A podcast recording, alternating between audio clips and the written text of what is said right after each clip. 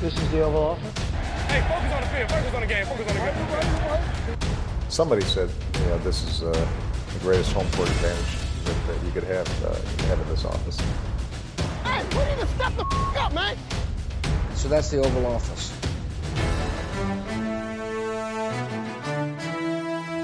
Hej og velkommen til denne udgave af Det Ovale Kontor. Vi optager onsdag den 10. juni, lidt over 8 om aftenen. Jeg hedder Mathias Sørensen, og med mig har jeg som altid Anders Kaltoft. Hej Anders. Hej Mathias. Og Mark Skafte er også med mig. Hej Mark. Hej Mathias. Og sidst men ikke mindst, Thijs Joranger. Hej Thijs. Hej Mathias. God aften. Vi har sat os ned her, fordi at vi har besluttet os for at lave en rangering af ligaens 32 head coaches. Og øh, så vi har alle sammen rangeret de 32 head coaches alt efter, i hvilken rækkefølge vi nu synes, det er bedst i. Og øh, så kommer vi til at gennemgå dem, og så ja, vi har lagt øh, scorerne sammen, og så, så har vi lavet en samlet liste ud fra det. Og øh, så finder vi ud af, hvem vi synes, der, er- der er gode. Og det, det tænker vi kunne være en, en sjov øvelse i år, øh, både generelt, men også især i år netop, fordi at man kan sige, at headcoachene måske især i år øh, står over for en, en stor udfordring med at få deres øh, hold klar til, til, til sæsonen på grund af alt det her corona, som har ødelægget mulighederne for at samles med holdene og træne osv. Så, videre. så, øh, så vi kigger lidt på, hvem vi ser som de bedste og de dårligste på den øh, post i ligaen. Inden da skal vi lige vende et enkelt punkt i nyhedsrunden. Der er jo sket en del i NFL, godt nok ikke øh, noget, der relaterer sig så meget til det, der sker på banen, men trods alt udenom og generelt i det amerikanske samfund, så vi tager lige en hurtig snak om det, inden vi kigger på de her head coaches. Og som altid skal vi lige nævne, at vi er bragt i samarbejde med dem, der støtter os på tier.dk. Hvis du ikke allerede gør det, så kan du gå ind på 10 e og finde det ovale kontor, og støtte os med et valgfrit beløb på hvert program, vi laver. Nå, de her, som sagt, lige et enkelt punkt på nyhedsrunden, fordi det amerikanske samfund er jo øh, nærmest i brand, har jeg lyst til at sige, bogstaveligt talt også øh, i, i flere byer af Black Lives Matter og alt det her, der har kørt med det.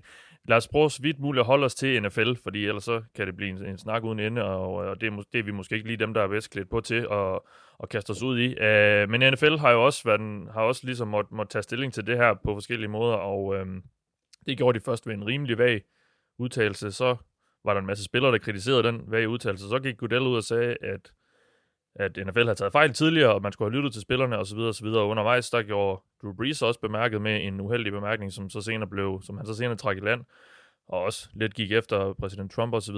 Øhm, men alt det her har jo både ført noget med sig og ingenting. Øhm, jeg vil lige kaste den over til dig til at starte med, Mark, fordi du har jo sådan set læst amerikanske studier, øh, og har derfor måske mere end os andre i hvert fald en, en smule indsigt i det amerikanske samfund og kultur. Øh, lad, os- som sagt, lad os, lad os prøve at holde den til NFL, men, men tror du, vi skal regne med, at det her det fører noget med sig i forhold til ligaen, og hvordan, måde, hvordan, den, øh, hvordan det hele hænger sammen med i forhold til den her raceproblematik osv.? Altså, der er ikke nogen tvivl om, at det, det kommer til at sætte sin aftryk, øh, også når ligaen starter, når den nu end på et tidspunkt gør det. Øh, men som du selv siger, så, så er det jo vigtigt, at NFL nu har, har meldt ud, og meldt ud på en anden måde, end de gjorde sidste gang. Øhm, altså jeg var ret chokeret sidste gang over den måde, som, jeg vil ikke sige, jeg var overrasket, men en lille smule chokeret over, hvordan øh, NFL håndterede det sidste gang, og man, man direkte gik ind og lavede regler i, øh, i ligaen for, at man ikke måtte tage et knæ og så videre. Øh, så jeg må indrømme, jeg var faktisk enormt glad, da NFL gik ud og, øh, eller Roger Goodell gik ud og sagde, at, at man havde taget fejl, også sidste gang. Altså at det ikke bare var nu, at man prøvede at spinde den politisk til at sige, at nej, det er anderledes nu. Nej, man, man, øh, man sagde rent faktisk, at man skulle have lyttet, og at, jeg synes, de trak rigtigt i land, og det synes jeg, der var brug for, fordi at NFL er, er, en, er selvfølgelig en sport og sådan noget, men, men, men det er jo der, hvor det alting bliver blandet sammen. Det er jo, at NFL er jo en kæmpe platform, som, som tusindvis og millionervis af mennesker, og specielt amerikanere, ser, og der er atleter, man ser op til af den ene og den anden årsag, og, og det er vigtigt, synes jeg, at, at sådan en liga kan, kan skelne mellem, hvad der er rigtigt og forkert. Og det, det synes jeg, for en, nu har de faktisk taget tiden til at, at gøre noget fornuftigt for en gang skyld. Um, Ja. Så må vi se, hvad der så sker, når, når ligaen så rent faktisk starter. Hva- hvordan det bliver, og, og, og hvordan de vil stå sammen. Forhåbentlig kan den her udmelding for NFL gøre, at, at man kan stå sammen, og at man slipper på den der splittelse, og den følelse af splittelse, der har været de andre gange om, at man tvinger folk til at forlade banen, hvis, ikke, hvis de vil vise en protest og så videre. Altså det, det er jo, så lige pludselig så bliver det meget også dem øh, og ejerne mod, mod klubberne, og lige pludselig også nogle trænere mod dem, og nogle ejere mod andre ejere og så videre. Jeg tror her, der kan vi, der kan vi nok ramme en, en, en middelvej, eller i hvert fald et sted, hvor et samlingspunkt, hvor at, at NFL kan være mere samlet, og det tror jeg kommer til at klæbe dem. Mm. Og hvis deres fjende så bliver Donald Trump, øh, hvilket det ser ud til, at det, det gør, så, så tror jeg godt, at de i sidste ende kan leve med det, fordi at det, det er der så mange andre, der også har. Øhm, og altså jeg, tror, jeg tror sådan set ikke, at de kommer til at stå. Jeg synes ikke, sidste gang, der, og det er klart, det er amerikansk, den amerikanske præsident, men sidste gang, der, der turde de ikke. Og, og det gør de nu, og det kan også have noget at gøre med, at, at Trump er på valg igen, og så videre. Men, øh, men, men de, øh, de har i det mindste gjort noget nu, og jeg, jeg tror, der er en chance for, at man vil se et mere samlet NFL. Øh, og også egentlig selvom at USA brænder på mange måder lige nu, det er jo ganske forfærdeligt, så forhåbentlig også et mere samlet USA. Ja, Thijs, du havde noget? Jeg, jeg vil sige i forhold til, til Mark, du, du nævner, at NFL mod Trump og så videre, det man jo så ikke må glemme, selvom det nok er, der er ikke så mange danskere, der måske øh, er Donald Trump-fans, så vil jeg stadig, er jeg stadig ret sikker på, at, at hovedparten af NFL's fans er Donald Trump-fans. Eller det vil sige, jeg tror, der er flere Donald Trump-fans, end der er ikke, NFL, eller, ikke Donald Trump-fans, der rent faktisk følger NFL og ser NFL. Uh, øh, NFL-fans er generelt det meget konservative hvide segment NFL-fans i USA. Så det kan godt være, at NFL-holdene og, nogle, og mange af spillerne og sådan noget lægger sig ud med Donald Trump, og det er ikke som sådan er et problem. Men jeg tror også, der er en del fanbaser, der vil, øh, uh, i hvert fald en del fans. Jeg ved ikke, om man kan samle en fanbase som sådan, men der er en del fans, som helt sikkert heller ikke synes, at, uh, at de her protester hører hjemme i NFL-sammenhæng. Men, uh, men i, i sidste ende kan det jo være, at, uh, at efter, efterhånden, at, at stemmen er blevet så, uh, så højrystet nu, at, at, at selv de fans ikke rigtig kan ignorere det, og så uh, må de bare lære at acceptere det i en eller anden grad. Jeg vil, jeg vil lige sige til det, at, at, at, at jeg tror ikke, at det er rigtigt, at der er at de fleste NFL's fans er, er Trumps, Trump-tilhængere. Altså det, Trump-tilhængeren er jo, er jo, kan jo være svær at kategorisere, fordi at han, han rammer så, så yderligt, og så, som han gør. Det er jo ikke en klassisk republikaner, der er nødvendigvis er, er Trump, øh, og det er heller ikke en konservativ, der nødvendigvis er Trump-fan. Faktisk langt fra de konservative, som er, er Trump-tilhængere, fordi han, han om nogen sætter en ny agenda. Dengang han blev valgt første gang, der, der, der jeg ved det, svang folk mellem, det var Bernie Sanders eller Donald Trump. Og det havde jo, det kan man sige, de ligger langt politisk fra hinanden, men de havde det til fælles, at de var en form for revolutionære i systemet, og det kunne de konservative bestemt ikke lide. Øh, og der er også, altså, det hvide segment i USA, øh, befolkningsgruppemæssigt, er, er bare heller ikke så stort mere, som det har været engang. Og, og jeg, det er stadig jeg, hovedparten af NFL-fansene. Der er hvide, ældre hvide, typisk også. Ja, men det, jeg, jeg, jeg tror, man skal passe på med at sætte lighedstegn Det har jeg talt på. At, det har jeg talt på, at det største segment ja. af NFL-fans er ældre og hvide. Men det, men, men det kan godt være rigtigt, det ved jeg ikke, jeg har ikke set de tal, så, men det kan sagtens være rigtigt, jeg, jeg stoler på, hvad du siger, men, men jeg tror bare, du kan ikke, jeg tror, man skal passe på med at sætte lighedstegn imellem, at en gammel, hvid amerikansk mand nødvendigvis er Trump-tilhænger. Øhm, det tror jeg ikke nødvendigvis er rigtigt, fordi der er jo stor intern spillelse i det republikanske parti også, om netop de konservative ej, og, og Trump tilhører bestemt ikke den konservative fløj. Men det var heller ikke så meget om, hvem der er Trump stemmer, og hvem der er ellers ikke, øh, hvem der ikke er, og så videre. Men der er mange Trump-ting her. Der ser NFL også. Selvfølgelig. Og min pointe er bare, at der kommer også til at være mange fans, der er imod det her. Og alle kommer ikke til at holde med spillerne, når Trump han lægger sig ud. Altså, Trump har jo stadig stor støtte blandt mange amerikanere. Uh, han er jo ikke øh, dybt hadet af langt, langt hovedparten af amerikanerne, trods alt, stadigvæk. Altså, uh, hans. Så, ja, jeg ved godt, at hans approval ratings ja. er lavere, end de har været, men der er stadig rigtig, rigtig mange amerikanere, der støtter uh, Trump i en anden grad. Og i hvert fald, ja. i hvert fald er jeg er sikker på, selvom de så måske ikke støtter ham på andre punkter, så i den her sag vil jeg, vil jeg våge at påstå, at der er sikkert mange, der støtter ham alligevel. Men, øh, men det er heller ikke så vigtigt, øh, hvor mange det er. Men jeg vil bare sige, at øh, pointen var bare, at jeg er ikke sikker på, at, at fans nødvendigvis alle sammen kommer til at tage spillernes øh, parti i det her. Jeg vil, jeg vil sige, det, en ting, der kan være interessant omkring det, og i forhold til det, du, du, som Drew Brees også var ude at sige, altså, fordi der kan man diskutere om, om, om der, jeg, jeg, det vil være vanvittigt at sige, at Drew Brees er racist og så videre, nogle af de ting, som kommer, så folk reagerer enormt hurtigt på det, og det er jo, det er jo slet ikke det, der er tilfældet. Det tror jeg slet ikke, han er. Og, men, men, men det, der var problemet, det var, at, at han agerede for mit vedkommende en lille smule tonedøvt øh, i den måde, øh, med, med, han, med det han fremlagde. Og jeg siger ikke, at det ikke kan være hans holdning, den han har fremlagt. Det kan det sagtens være. Men det, hvor jeg mener, at han er tonedøv, det er, at sidste gang, at det her det var rigtig oppe, og at man lavede regler om det i NFL, jamen der, øh, der hvad hedder det, øh, jeg skulle simpelthen hoste.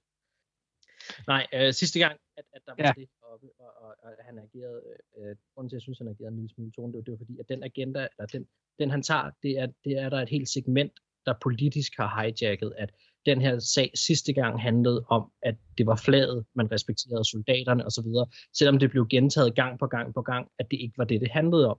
At det var at handle om, at, at det var en anden måde at ytre sin frihed på osv. Så, så, så, så, så når han går ud og siger det samme igen, så virker det som om, at han tager den holdning og den agenda, som mange andre havde på det tidspunkt som et modsvar. Og nogle af de segmenter, der brugte det her sidst, kunne man godt have under mistanke for at have andre motiver end, end nødvendigvis at, at, at kun beskytte flaget og soldater osv. Og, og, og der kom han jo til at, at, at tage lidt den gamle holdning, og den synes jeg meget hurtigt, vi fik afklaret i hvert fald, at det virker som om, at det er ved at vinde. Det er ikke nødvendigvis at den øh, holdning, man, altså, så mange kommer til at have, som der var sidste gang. Og det er jo nogle af dem, som kunne være imod protesterne, det var, at man siger, at jeg er ikke racist eller noget som helst, men man skal stå op for fladet, fordi der er min bedstefar var i 2. verdenskrig, jeg har selv været i herren og så videre. Jeg synes, det budskab virker som om, det er ved at trænge mere igennem, også til den gængse amerikaner, om at det handler ikke om disrespekt mod fladet, men det handler om friheden til at kunne gøre, hvad man vil, og det, deri er der en respekt til fladet også. Jeg nu så vi, det, det der ligesom tændte ilden i sidste gang, det her det var opvendt, det var jo selvfølgelig Colin Kaepernicks øh, protester under, under sangen og så videre. Øh, nu ser vi halvdelen af verden nærmest knæl, øh, inklusive en masse amerikanske politikere og så videre, så videre, Anders. Øh, tror du, det her det kan betyde, at, at Kaepernick, mm. han, øh, han, han vil være fin i NFL igen? Jeg har, jeg, har set, jeg har set rigtig mange, der siger, at det vil være det rigtige at gøre. Øh, men, men jeg har bare svært ved at se fire år efter, at, at, det gør meget andet end at virke som sådan en... Øh, ja, det, det, altså, altså, det er jo godt nok være hyggeligt, at skal gøre det nu det er lige præcis det, jeg synes egentlig også, altså nu nævnte Mark det med, med, at NFL var ude at respondere, men det var jo også fordi, de blev presset til deres spillere og sådan nogle medarbejdere, der var inde i organisation, organisationen, der var med til at lave den video. Og jeg tror, så vi skal aldrig, aldrig glemme, at Roger Goodell, han agerer ikke for sig selv. NFL er ikke en organisation for sig selv øh, med Goodell i front. Han er frontfiguren for ejerne grunden til, at de reagerede på den måde dengang, var jo også, fordi de har netop øh, samme holdninger, eller lignende holdninger, som, som en stor del af NFL-fansene har med at være sådan rimelig republikansk orienteret. Men, men i forhold til det med Drew Brees, det vil jeg også lige til, øh, knytte til det med Mark, han sagde, det, Drew Brees var ude at sige præcis det samme, dengang Kaepernick knælede. Og det var egentlig også derfor, at jeg blev lidt øh, sådan, jeg, jeg, jeg, jeg kan ikke forstå en mand, der har været i omklædningsrum i over 30 år, ikke har forstået, at det ikke altså, jeg, jeg genhørte lige nogle af vores gamle podcasts for ligesom at, at opfriske på, hvad vi sagde dengang, og vi havde også den samme holdning der med, at det, det er simpelthen trættende, at medierne havde, havde øh, kabret det narrativ. Jeg tror, for at vende tilbage, Mathias, at, at vi, øh, vi, får, vi får rigtig mange knælende spillere at se mm. i, i starten. Det eneste, jeg har set, der har været ude og udtale det, hvor det har sådan været øh, utvetydigt, det var Carrion Johnson, der sagde, at han gør, hvad de aftaler gør som et hold. Ja. Men, altså, du men ellers så har jeg... Ja, og, og, og det der med Kaepernick... Nå, nej, med Kaepernick, det, det, nej. Ja, det, det tror jeg nemlig, det, det tror også, det sejl er, er, er, det skib er sejlet, øh, han har sagt. Øh, fordi de, de, igen, man, man vil også fremstå enormt hyggeligt, hvis man, hvis man går ind og signer mm. ham nu, bare fordi at uh, den her sag lige pludselig har, har fået medvind. Ja, altså, man, og mere hyggeligt, end man allerede gør. Ja, præcis. Altså, hvis han skal tilbage i en eller anden form for NFL-sammenhæng, jeg synes efterhånden også, vil jeg sige, at hans status er, at han er ved at blive for stor på en eller anden måde til at, at, at skulle være et eller andet i NFL. Men hvis han skulle, så kunne det være interessant, hvis de fandt et eller andet til ham i, i spillerforeningen, eller et eller andet, hvor han måske mm. kan kæmpe for nogle, nogle rettigheder indenfra. Men at se ham som spiller igen, det kommer nok til at ringe ret hult. Uh, det, som du nævnte selv, hyggeligt, det, det er sådan set enig i, det, det vil det nok komme til at se ud. Ja. Så Godt. skulle det lige være den situation, hvor der kommer corona i et quarterback-rum, eller i et par quarterback-rum. ja, så kan det ja. selvfølgelig gå stærkt. Nå, men hvis han, og hvis han selv går ud og udtaler, at han gerne selv vil spille, fint nok, så må vi jo tage den derfra. Uh, men det har han jo så heller ikke gjort endnu. Og det er jo så nok også det, lad os lægge den her snak ned nu, fordi jeg tror, vi kunne, vi kunne bruge flere timer på det, hvis vi fik lov til at, at brede den rigtig meget ud, men vi holder os øh, som sagt helst til det, der foregår på banen, og øh, der tror jeg egentlig ikke, at, at det vil få øh, de helt store konsekvenser.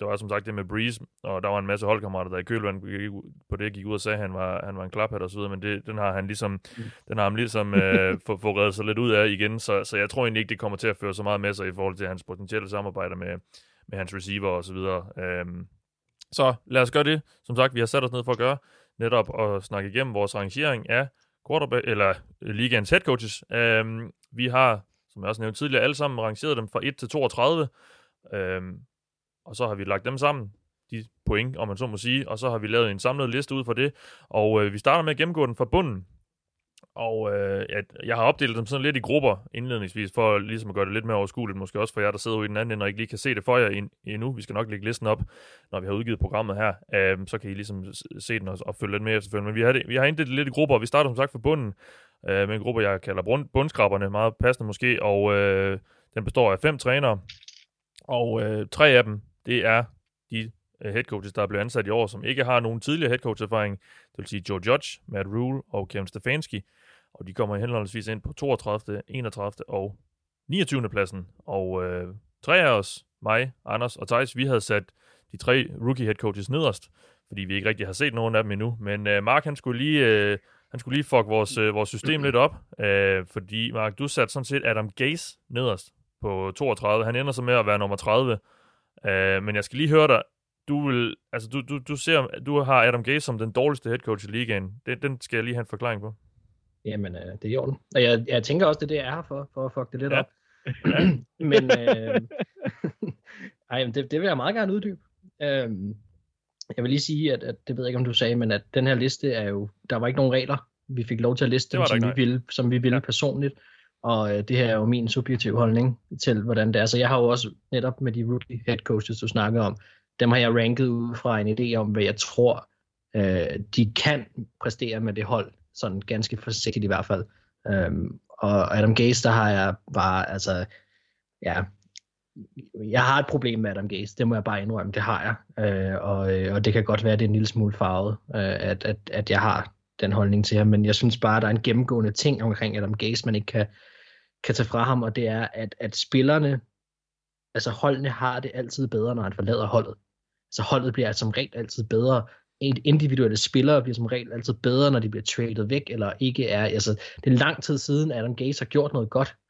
Og, og øh, der er mange ting omkring, altså når jeg vurderer head coaches, så kunne vi sidde og snakke, jamen øh, er de defensive minded, er de offensive minded, er de gode til at skime, er de gode til at øh, være med ind over og drafte spillere, alle mulige, der er masser af parametre. For mig handler det også rigtig meget om den ledelse, som vi ser.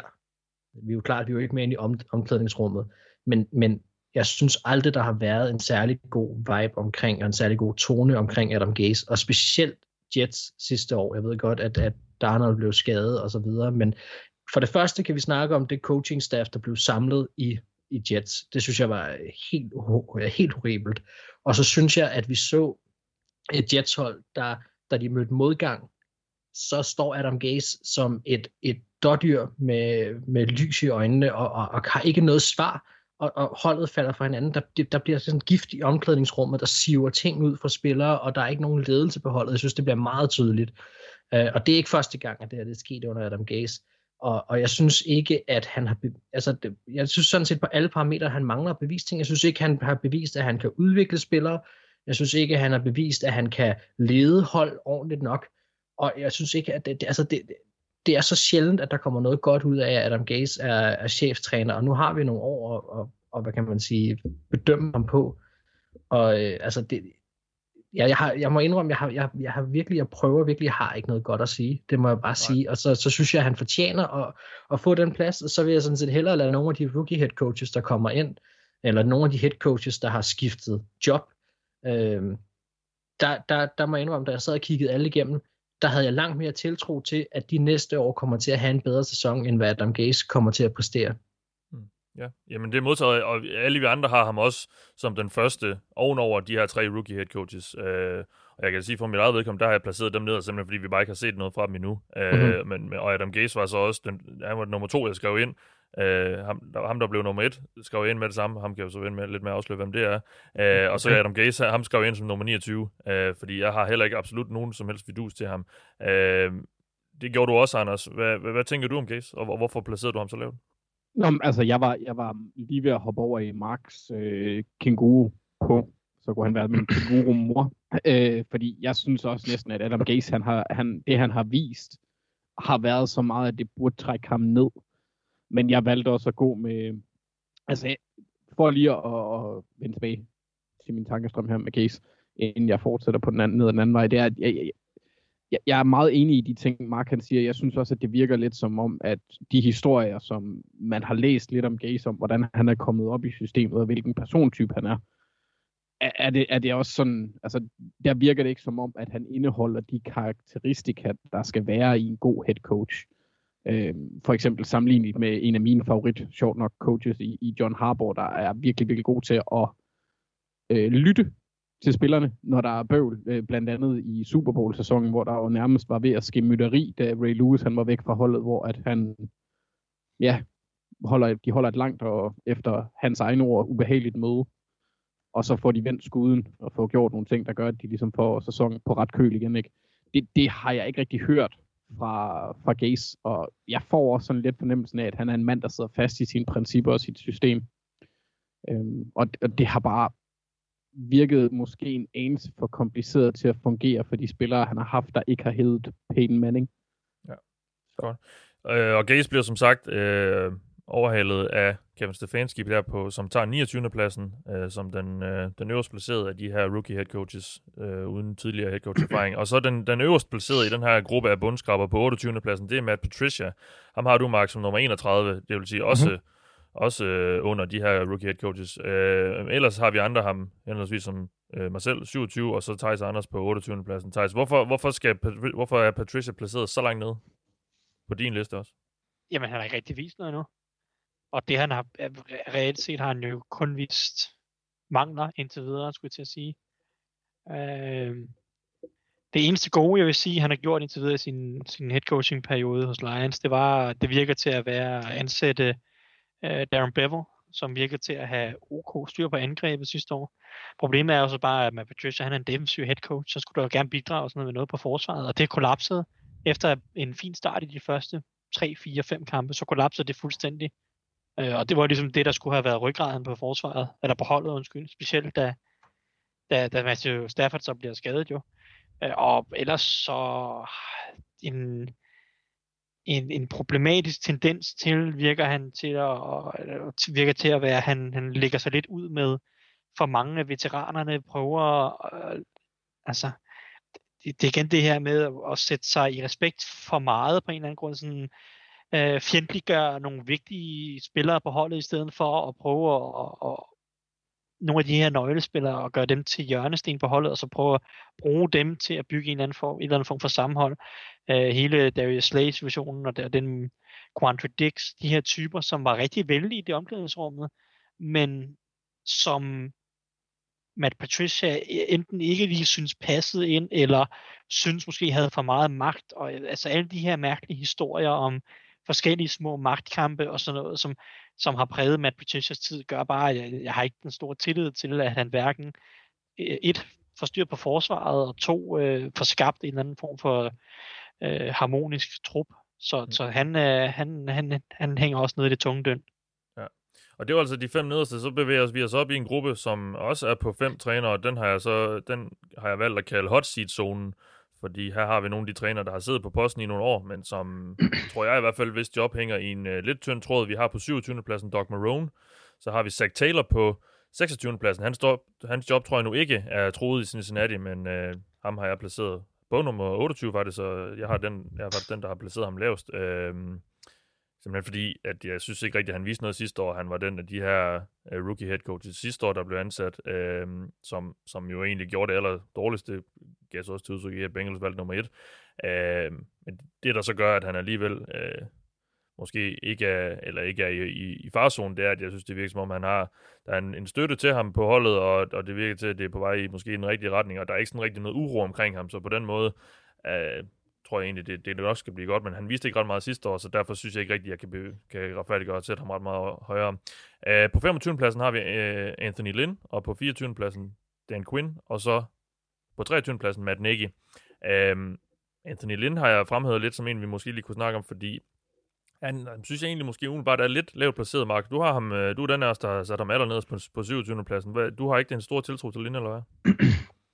Nej, man kan sige, at den er blevet dalende. Jeg synes, at... Øh, ja, det, det er jo lidt... Øh, jeg, jeg synes, han er for old school. Altså, det må jeg simpelthen indrømme. Og jeg kan godt lide øh, old school football også, men jeg synes, han er, han er for old school i sin, i sin tankegang, og jeg, jeg er i tvivl om, han, han reelt kan bære øh, head coach jobbet, eller om hans, øh, hans sande position bør være som en eller anden form for koordinator, eller eller positionstræner i stedet for. Øhm, og det er ikke fordi, at, at jeg synes, at, at han nødvendigvis har været dårlig til at lede holdet. Øhm, det er ikke fordi Chargers har været et hold, synes jeg, der har, man har fornemmelsen af, har været ved at falde sammen sådan udad til. Øh, på den måde virker det egentlig, som om der har været okay harmoni, men, men jeg synes bare ikke, at han er, jeg synes bare ikke, han har vist nok overhovedet. Jeg ved godt, at Chargers har været ramt af, af skader, men, men, men stadigvæk, jeg synes, der er, jeg synes, der har været for meget potentiale på de Chargers hold, der er kommet for lidt ud af det, og, og det er også hans skyld. Altså det er det.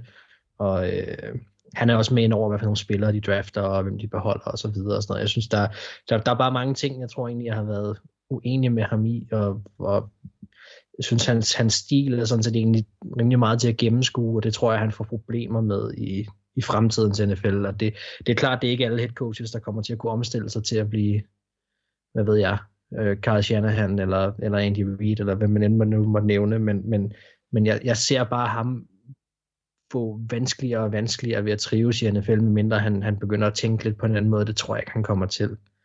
Øh, men jeg er spændt på at se ham i år med det her Chargers-hold, og, og om, om det er ham, der får lov til at tage Herbert og, og, de, altså, og nogle af de her unge spillere, om det er ham, der får lov til at lede det her Chargers-hold, som vi regner med måske i år, eller i hvert fald næste år igen, kan blive et potentielt farligt hold. Der er spændt på, om det er ham, der er head coach eller ej. Øhm.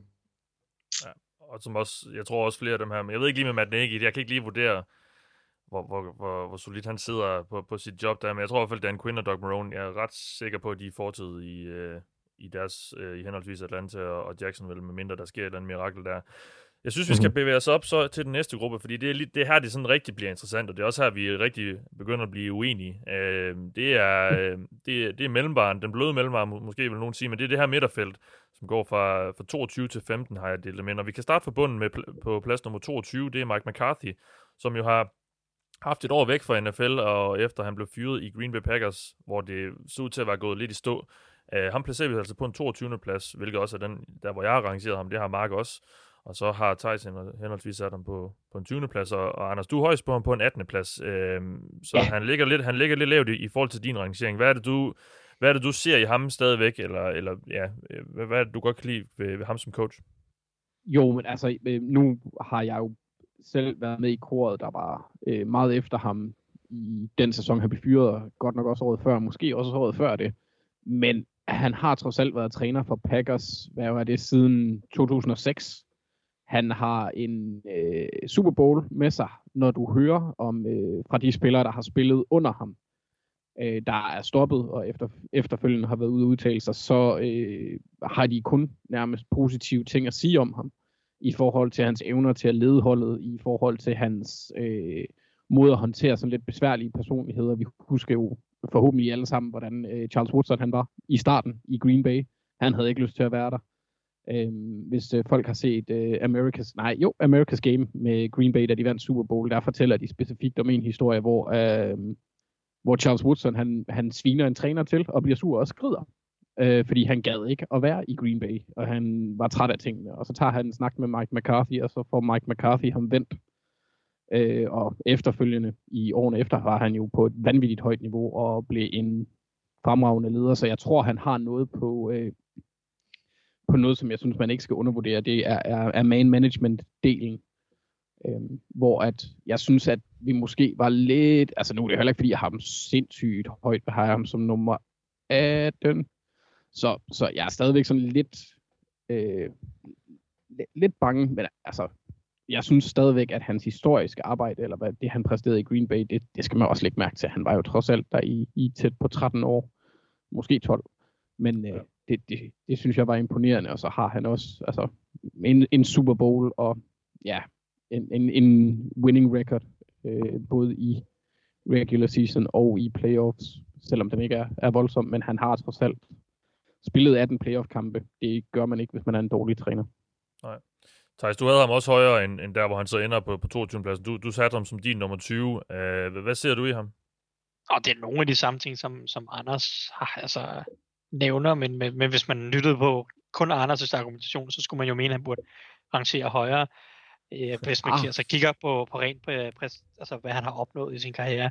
Men, men altså, som Anders så også trods alt nævner, det gik lidt, det stagnerede lidt til sidst i, i, i Green Bay, og det er, altså, jeg synes, at vi er alle sammen rimelig konservative med hans placering i forhold til, hvad han har opnået i karrieren. Fordi han skal jo ud og vise, at han har fornyet sig selv i en anden grad.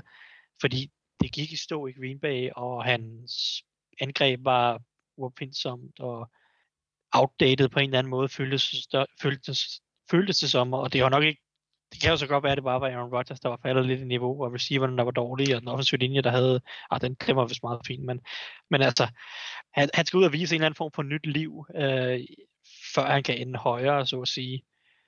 Øh, som, altså, men, men altså, som Anders siger, han har noget erfaring, og han virker heller ikke som en dårlig people manager, og, og, og det fortjener der en eller anden form for respekt. Jeg synes egentlig, det er meget fint i forhold til, at han har været ude af ligaen i hele år, at han ender som nummer 22, og jeg, jeg havde ham som nummer 20. Jeg synes, det er svært at placere ham højere, når han ja.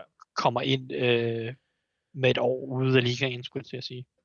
Men det, jeg skulle også lige sige, min, min rangering er også mest baseret på, øh, eller tilgang til, hvordan jeg forklarede den, var mest baseret på forskellen i vores rangeringer, fordi, altså, jeg, som Thijs også uddyber, det, det gik lidt ned ad bakke til sidst, og han har noget, han skal bevise.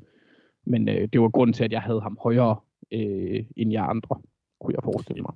Ja, vi kan jo lige tage den nu, det, det skulle vi måske have gjort inden, fordi hvad, hvad, i forhold til hvad det her med, hvad vi vurderer dem ud fra, og, og, hvad, og hvad lægger man mest vægt på osv. Øh, vi kan jo lige starte med dig, Mark. Altså, når, når du har vurderet de her coaches, hvad, hvad er det så for et udgangspunkt, du har taget, eller hvad har du lagt mest vægt på? Der er selvfølgelig noget med, hvor meget de har vundet osv., men, men der er også nogle, nogle ting udenom. Øh, hvordan har, hvad er det for et udgangspunkt, du ligesom har, har, har gået ind til den her rangering med?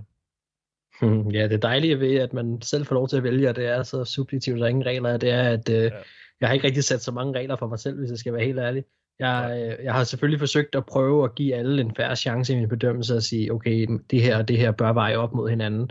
Men, men der er bare nogle ting, som jeg synes stikker ud ved hver individuel af de her head coach, og der har jeg indrømme, der har jeg bare taget en beslutning om, hvad jeg synes, hvor meget det vejer øh, i det store billede af dem. Og der vil være nogle af dem, hvor jeg ved, at jeg i det store hele går rigtig meget op i, hvordan agerer det her hold, hvordan får man holdene til at præstere, har man, hvordan her vinderkulturen været på holdet og så videre. Altså det er sådan nogle af de der større lederperspektiver. Øh, og der vil være nogle træner, hvor det giver mere mening at gå ind i sådan noget som scheming og så videre, men, men umiddelbart så, så lægger jeg stor vægt på, hvordan de er til at, at samle holdet og, og få holdet til at agere. Ja. Jeg, jeg kan også sige for mit eget vedkommende, der sad jeg sådan, hvis jeg havde nogen, jeg var i tvivl om, øh, hvor der ligesom var en eller anden tiebreaker, så, så, så gik jeg tit, så endte jeg tit øh, tilbage på, okay, hvis jeg sad, skulle sidde og ansætte nogen, hvem ville jeg så helst have af de her to eller tre, jeg nu vurderede? Øh, Thijs, havde du nogle ting øh, undervejs, som, som, som gjorde det tippede til den ene eller den anden retning, i forhold til, når du skulle tage et valg mellem, mellem nogen, der måske lå tæt? Jamen, det, det er lidt ned ad samme boldgade, som du lige sidder og siger hvem vil jeg gerne have lige nu? Jeg, har, jeg har prøvet ikke at kigge ret meget på, hvad de har opnået. Selvfølgelig var jeg det med i nogen, når man bedømmer deres styrker og svagheder, men jeg har prøvet at kigge meget på, nu går jeg ind til 2020-sæsonen. Hvad for en head coach vil jeg gerne have? Hvad kommer hver head coach med? Hvad bidrager han med? Hvad er ligesom head coachens styrke? Der er nogen, som er de her kulturskabere, der formår at skabe et eller andet sammenhold. Så er der nogen, der kommer med, en, med en, øh, nogle skematiske ting, offensivt og defensivt, hvor de kan ofte få en eller anden enhed til at fungere rigtig godt forsvar eller angreb. Hvor meget er det så værd? Hvad er deres filosofi? Hvor meget er, eller hvor, hvor, hvor korrekt, eller hvor, hvor meget stemmer den overens med den filosofi, som jeg gerne ser fodbold med? Og så ligesom prøve at bedømme, okay, hvad for en træner, synes jeg, kommer med det, der er vigtigst? Altså, han bidrager med noget mest værdifuldt i forhold til 2020-sæsonen. Og det er klart, at, at selvfølgelig kan jeg ikke ignorere totalt, hvad der er sket før 2020, øh, hvad, hvad trænerne har opnået gennem tiden. Fordi som, som, som, som Mark også siger, at det her med at kunne oprette, og skabe en kultur og oprette en eller anden form for sammenhold og, og styre alle de her mennesker, det er jo noget, som man skal vise over en længere periode. Så det er klart, at der, der er tidligere år, der har en indflydelse på det, og en eller anden form for erfaring, og øh, evnen til at, at føre hold hele vejen betyder selvfølgelig også noget, men jeg har i høj grad prøvet at kigge fremad mere end bagud, og så taget trænerens styrke, hvad er det, han kommer med, og hvor god er han til det, og hvor meget er det værd. Anders, har du haft nogle kriterier eller, eller krav, eller noget, du har, du har foretaget dine øh, valg ud fra? Øh, ja, mine personal whims i momentet, når jeg kiggede på det. Ja. Så, så, så nej, ikke, ikke, ikke voldsomt. Det har også været, altså, for mig har det været meget subjektivt langt hen ad vejen også.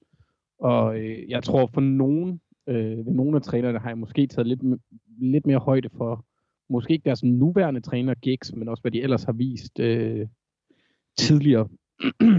nogle af dem bliver man jo tvunget til at gøre det ved, for eksempel Ron Rivera, som også er ny head coach i, i Redskins, men må bedømmes på hans tid i Carolina. Ja. Øh, men jeg tror måske, at jeg har været, haft lidt en tendens til at, at bedømme de lidt øh, ældre øh, head coaches lidt højere øh, end, end, end de yngre. Yes, godt. Jamen, så lad os hoppe tilbage til listen. Vi er stadigvæk her i midterfeltet, og lige over Mike McCarthy på en del 20. plads, sammen med Vic Fangio, der har vi Matt LaFleur.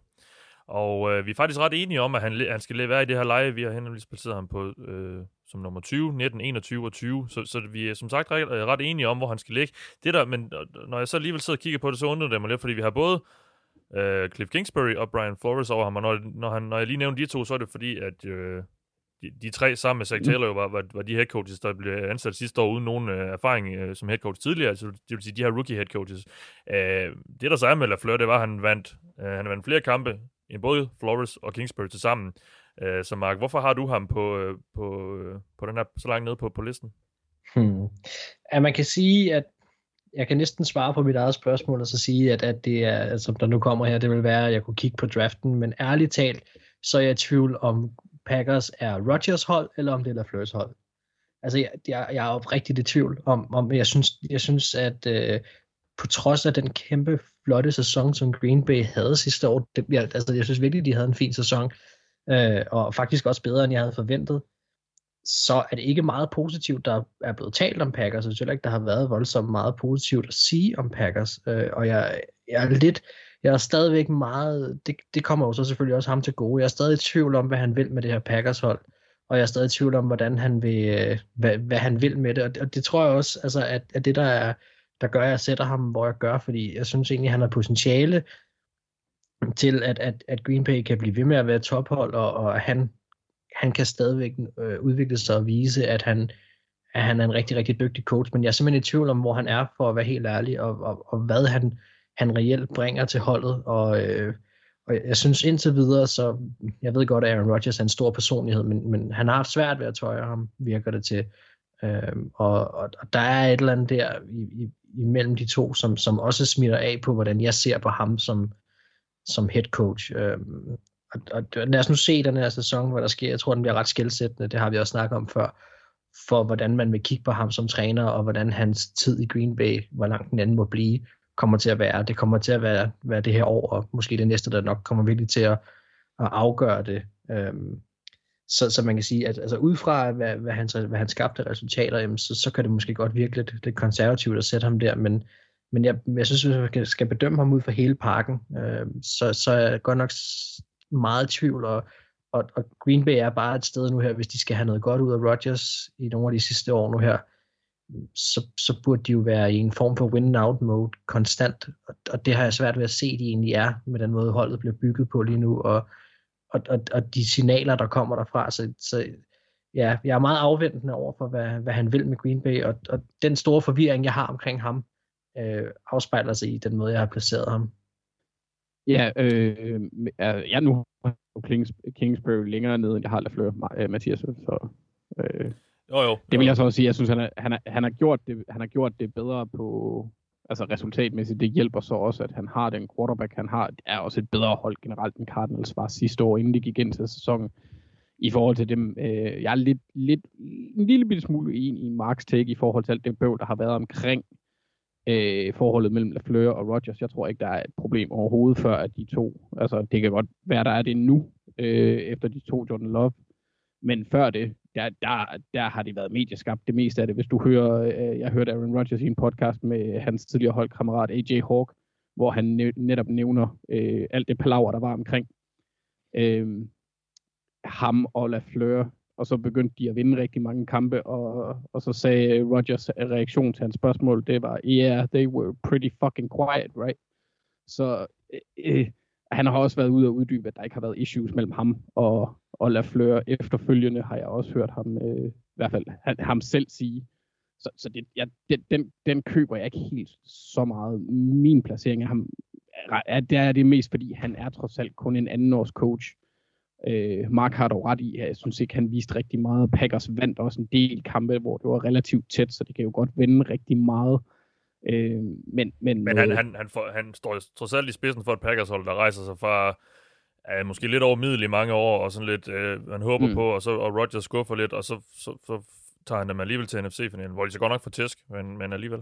Ja, men de fik også et, øh, altså, for, der kan man jo så sige, jeg ved ikke, hvor meget, jo, selvfølgelig har han også haft en indflydelse på det, men de har også rustet op på forsvaret øh, op til sæsonen sidste år, som gjorde en, en væsentlig forskel med, med Cedarius, specielt Cedarius, og, og så selvfølgelig også Preston Smith og Adrian Amos, der har været, øh, der har været rigtig gode spillere for dem, både på banen og så også for, for selve sammenhængen i omklædningsrummet. Så Darius Smith er en notorisk god holdspiller, og en af dem øh, har jeg også lavet mig fortælle, øh, der har gjort rigtig meget for at samle spillerne i, i Packers øh, på tværs af de forskellige positionsgrupper, sådan at de laver noget sammen og får skabt noget sammenhold.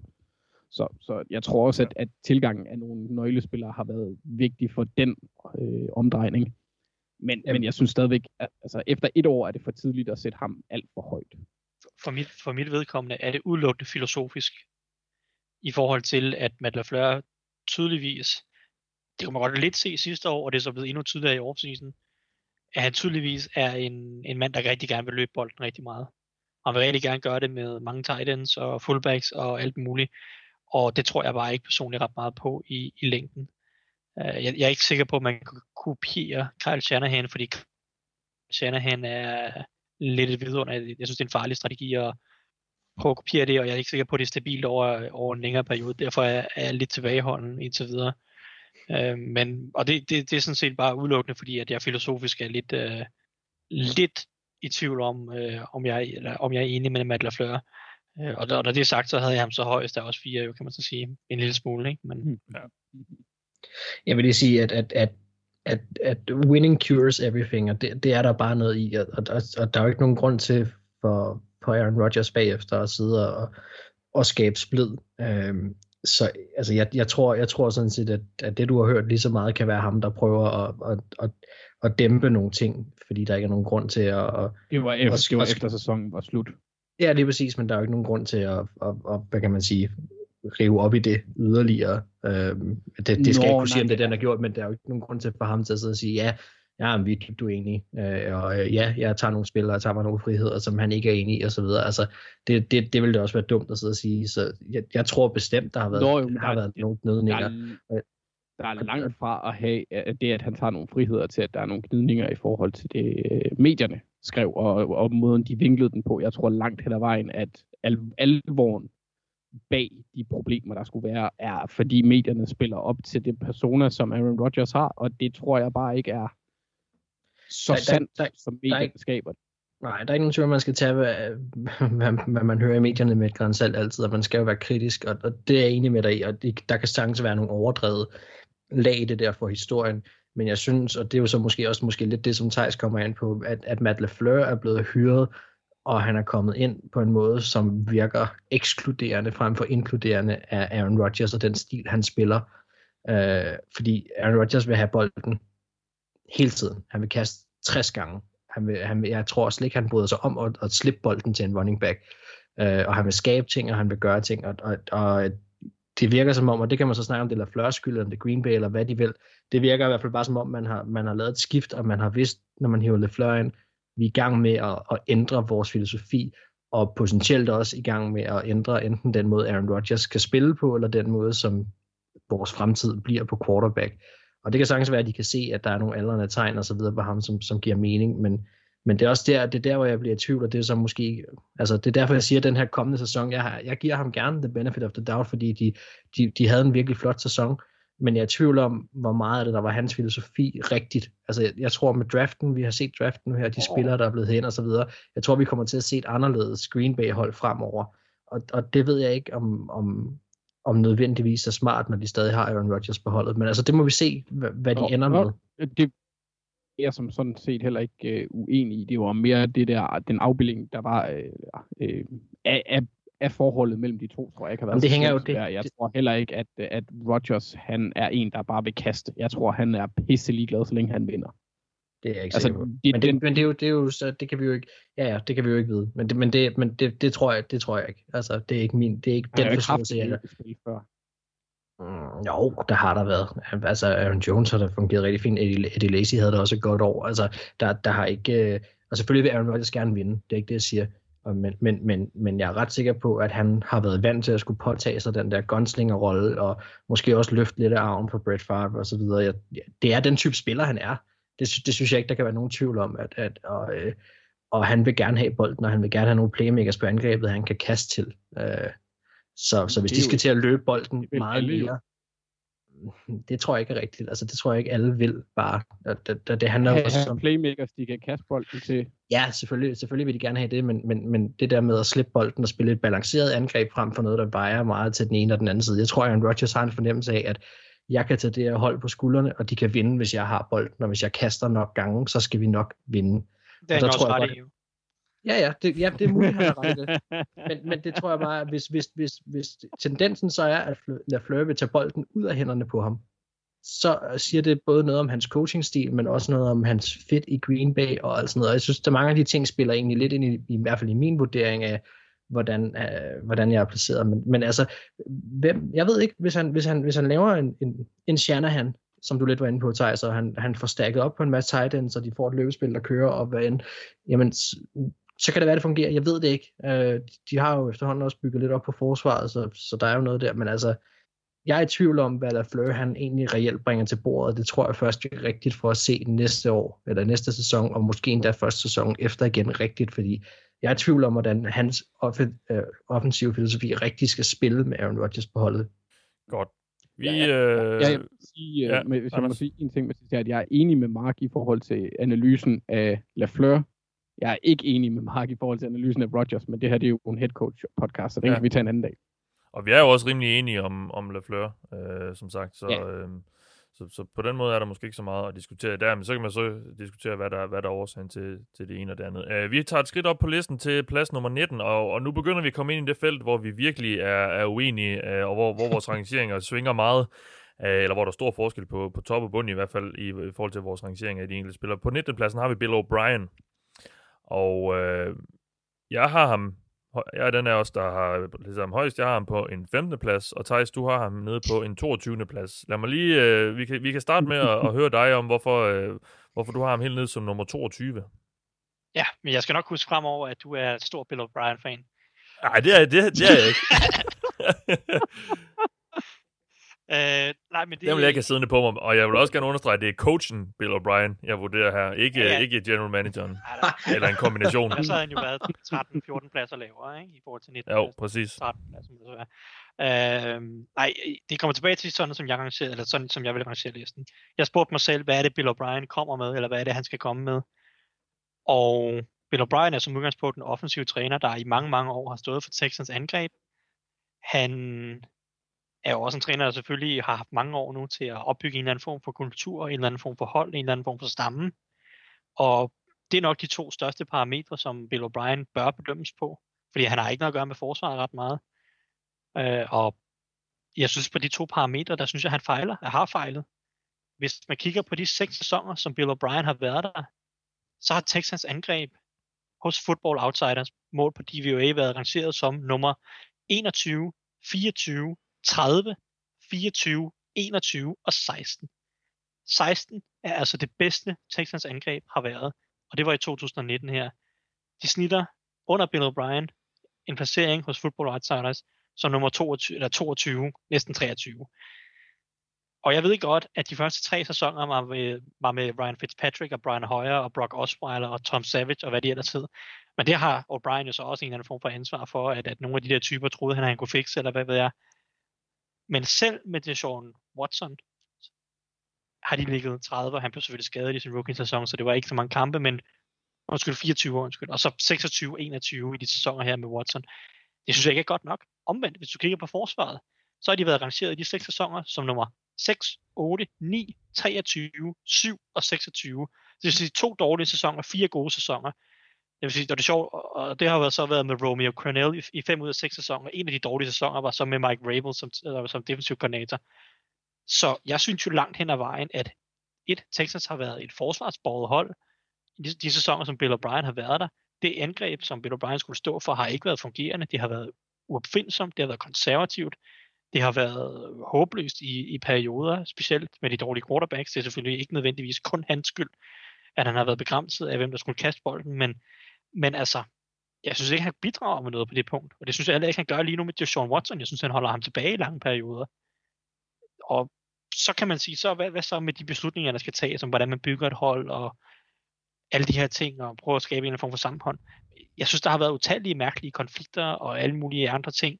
Uh, Dwayne Brown uh, laver et langt holdout, fordi han ikke vil spille for, det er jo så også lidt ejerens skyld, uh, øh, hvad hedder han, McNair, eller ikke McNair, jo, hedder han McNair? Jo, jo. jo. Han, er, han er død nu, Thijs. Han er død nu. Øh, ja, men sønnen hedder det samme. Rest in peace til ham. Jo, jo. Men uanset hvad, så øh, var der en eller anden form for konflikt mellem Dwayne Brown og, og så ejeren og træneren. Til Davian Clowney var heller ikke tilfreds med, med Bill O'Brien, og nu har han så også fået skibet, eller fået øh, tvunget øh, DeAndre Hopkins ud af huset, og der var tydeligvis også noget konflikt øh, og noget, noget uenighed om, mellem de to. Og jeg synes bare, det virker som, der er dårlig roster management på mange punkter. Øh, og så kan jeg bare ikke øh, lide hans trænerstil. Jeg synes, han har en konservativ trænerstil. De løber bolden for meget. Jeg synes, der er mange eksempler på dårlig clock management, øh, in, altså game time decisions. Øh, jeg synes ikke, han har, og nu snakker jeg lidt med quarterback, jeg synes også, han selv har en del af skylden. Han starter jo i 2017, starter han Tom Savage i runde 1 i en kamp mod Jaguars. Altså hvorfor starter han ikke det Sean Watson, som jo så senere, eller det vil sige i kamp 2, kommer ind og brænder det hele af, og øh, måske ikke lige kamp 2, men så i, i hvert fald i sin rookie-sæson. Hvorfor skulle Tom Savage have lov til at starte den første kamp? Jeg synes, der er for mange håbløse beslutninger på de to parametre, som er vigtigst for Bill O'Brien. Styre angrebet, få noget godt ud af det, øh, og så øh, roster management. Jeg synes ikke, han bidrager med noget på de to punkter, så derfor der ender han som 22 for mig, fordi jeg kan ikke se, hvad det er, han bidrager med. Nej. Okay. Jamen altså, min, min placering af, af ham er, og det er jo som sagt, jeg har ham som nummer 15, nu ender han så på en samlet 19. plads. Øh, når, når jeg sætter ham som nummer 15, så er det dels en anerkendelse af, at han trods alt i, i fire ud af seks sæsoner har, har ført uh, Texans til, til, til, til divisions... øh, øh, han er, øh, ja, division, divisionstitlen i, AFC South. Og så, så ved jeg godt, man kan snakke om, at divisionen måske i nogle år ikke har været super skarp, og der har været måske nogle år, øh, der har også været en, en skadet Andrew Luck og sådan noget, og der har måske været lidt lettere vej til, til troen, men jeg, jeg vil trods alt godt anerkende, at han, han, har, ført, han har formået at få sit hold til, til at vinde en del kampe. Det er så aldrig selvfølgelig blevet til noget helt vildt i, i slutspillet, øh, og, og, og, det, og det er jo i høj grad også hans skyld, fordi han måske ikke har sat holdet ordentligt op, og så har der været skader og, de, og det ene og det andet. Men, men det, er egentlig, det er egentlig lidt det, og så er det også, så er det simpelthen, handler det simpelthen også bare om dem, som jeg skulle vælge imellem. Øh, og, jeg, og, jeg, og jeg havde svært ved at sætte Ron Rivera over ham. Jeg havde svært ved at sætte Vic Fangio over ham. Jeg havde svært ved at sætte Brian, Brian, øh, Brian Flores og, og, og Cliff Kingsbury over ham. Det er de fire, jeg har lige efter ham. Øh, så, så det er også noget med, med dem. Og så, så, så tiebreaker, det blev hans erfaring og hans, og hans øh, evne, trods alt, trods sine øh, elendige evner til at sætte hold sammen, og til at passe på sit hold, og til at passe på sine stjerner, og holde på dem osv., så, videre, så har han formået at, at, at vinde nogle kampe, og, og det er egentlig det, der ligger bag min øh, placering af ham som nummer, som nummer 15. Øhm, så så det, jeg, jeg er egentlig enig med dig i. Jeg synes egentlig ikke, han tager nogen speciel eller jeg synes også, han, jeg synes, han tager mange dårlige beslutninger, eller sløje beslutninger, og mærkelige beslutninger, også undervejs i kampen i forhold til, til, til, til gameplan og så videre, og han, han, og han spiller også det Watson, og han spiller en masse gode spillere. Øh, det er slet ikke det, det, det, men det er simpelthen en kombination af, hvad han trods alt har formået trods det at gøre, og også selvom det måske altså, så er på trods af det, øh, og, så, og så dem, der ligger lige efter ham. Så, så det er sådan lidt en kombination af de to. Ja, og det kan jeg godt se, men jeg synes jo, synes bare, at Ron Rivera, han kommer med mere, for eksempel. Han har i hvert fald det der med at kunne skabe en anden form for kultur, synes jeg øh, på et hold. Det synes, det, det synes ja, jeg, han bidrager med. Det har bare været meget middelmådigt også i mange år. Ja, ja. Altså, så ved jeg godt, at han tog, med, Super Bowl. Det synes jeg også, Texans har været, selvom de har vundet fire divisionstitler. Det er jo sådan set kun de to seneste år, hvor jeg synes, Texans har været bedre end middelmådigt. De, de var selv de der to første, som de vinder, hvor de går 9 og 7. De vinder to divisionstitler ved at gå 9 og 7. Det er altså ikke ret imponerende, synes jeg. Det viser, altså Titans og Jaguars i de to sæsoner var simpelthen værre end skrammel, ikke? Og det, det synes jeg bare ikke, øh, Bill, Bill O'Brien fortjener super meget kredit for i, i sidste ende. Altså, og jeg, synes set, jeg har ham som 22, og det synes jeg sådan set også er på baggrund af, at han har vundet meget. For hvis du tager hans sejr ud af det, så synes jeg jo ikke, at han er en bedre træner end, eller ret meget bedre træner end Adam Gaze, eller nogle af de der, som vi har helt nede i bunden. Jeg synes ikke, han bidrager med ret meget mere. Jeg synes også, der er problemer med at bygge en eller anden form for trup, jeg synes også, at hans angreb er dårligt. Men som du siger, trods alt har han formået at vinde lidt, og det skubber ham helt op som nummer 22 for mit vedkommende. Ja, fair nok.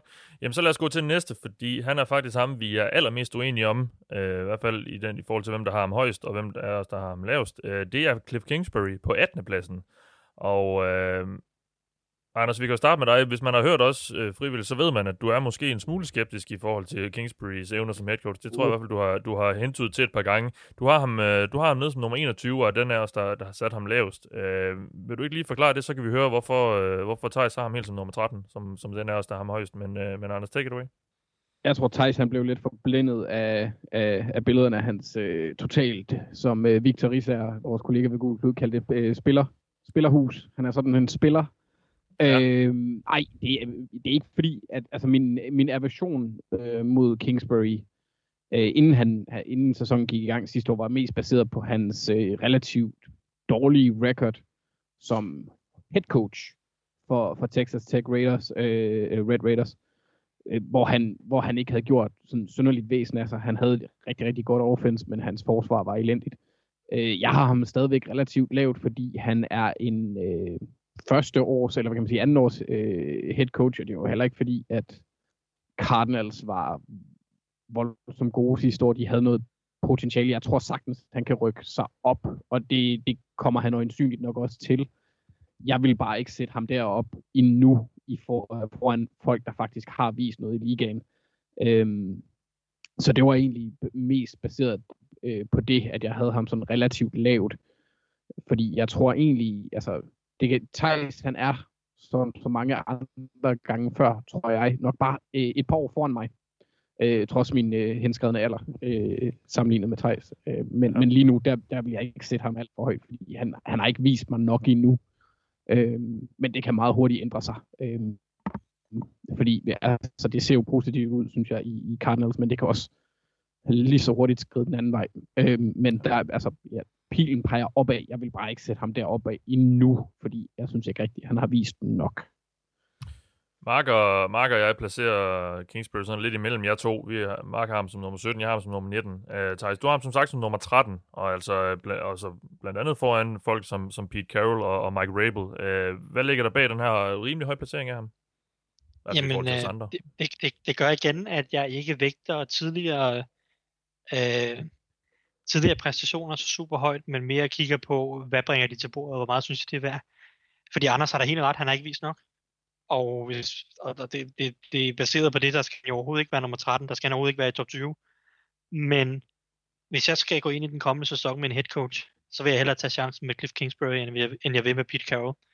For jeg synes, det er Cliff Kingsbury, han viste i sin første sæson, og de, de ting er mere værd i nutidens NFL, end det Pete Carroll kommer til, øh, bringer til brættet, eller bringer til, til, til, til omklædningsrummet, eller til, til banen. Fordi jeg synes, Kingsbury i den første sæson viste, øh, han skal selvfølgelig komme ind og være offensiv træner. Det var det, han blev bragt ind for. Og jeg synes, han viste kreativitet og en evne til at tilpasse sig, som er bare super, super vigtigt, hvis du vil være en, en dygtig offensiv hjerne i NFL, for at få et eller andet form for angreb til at fungere.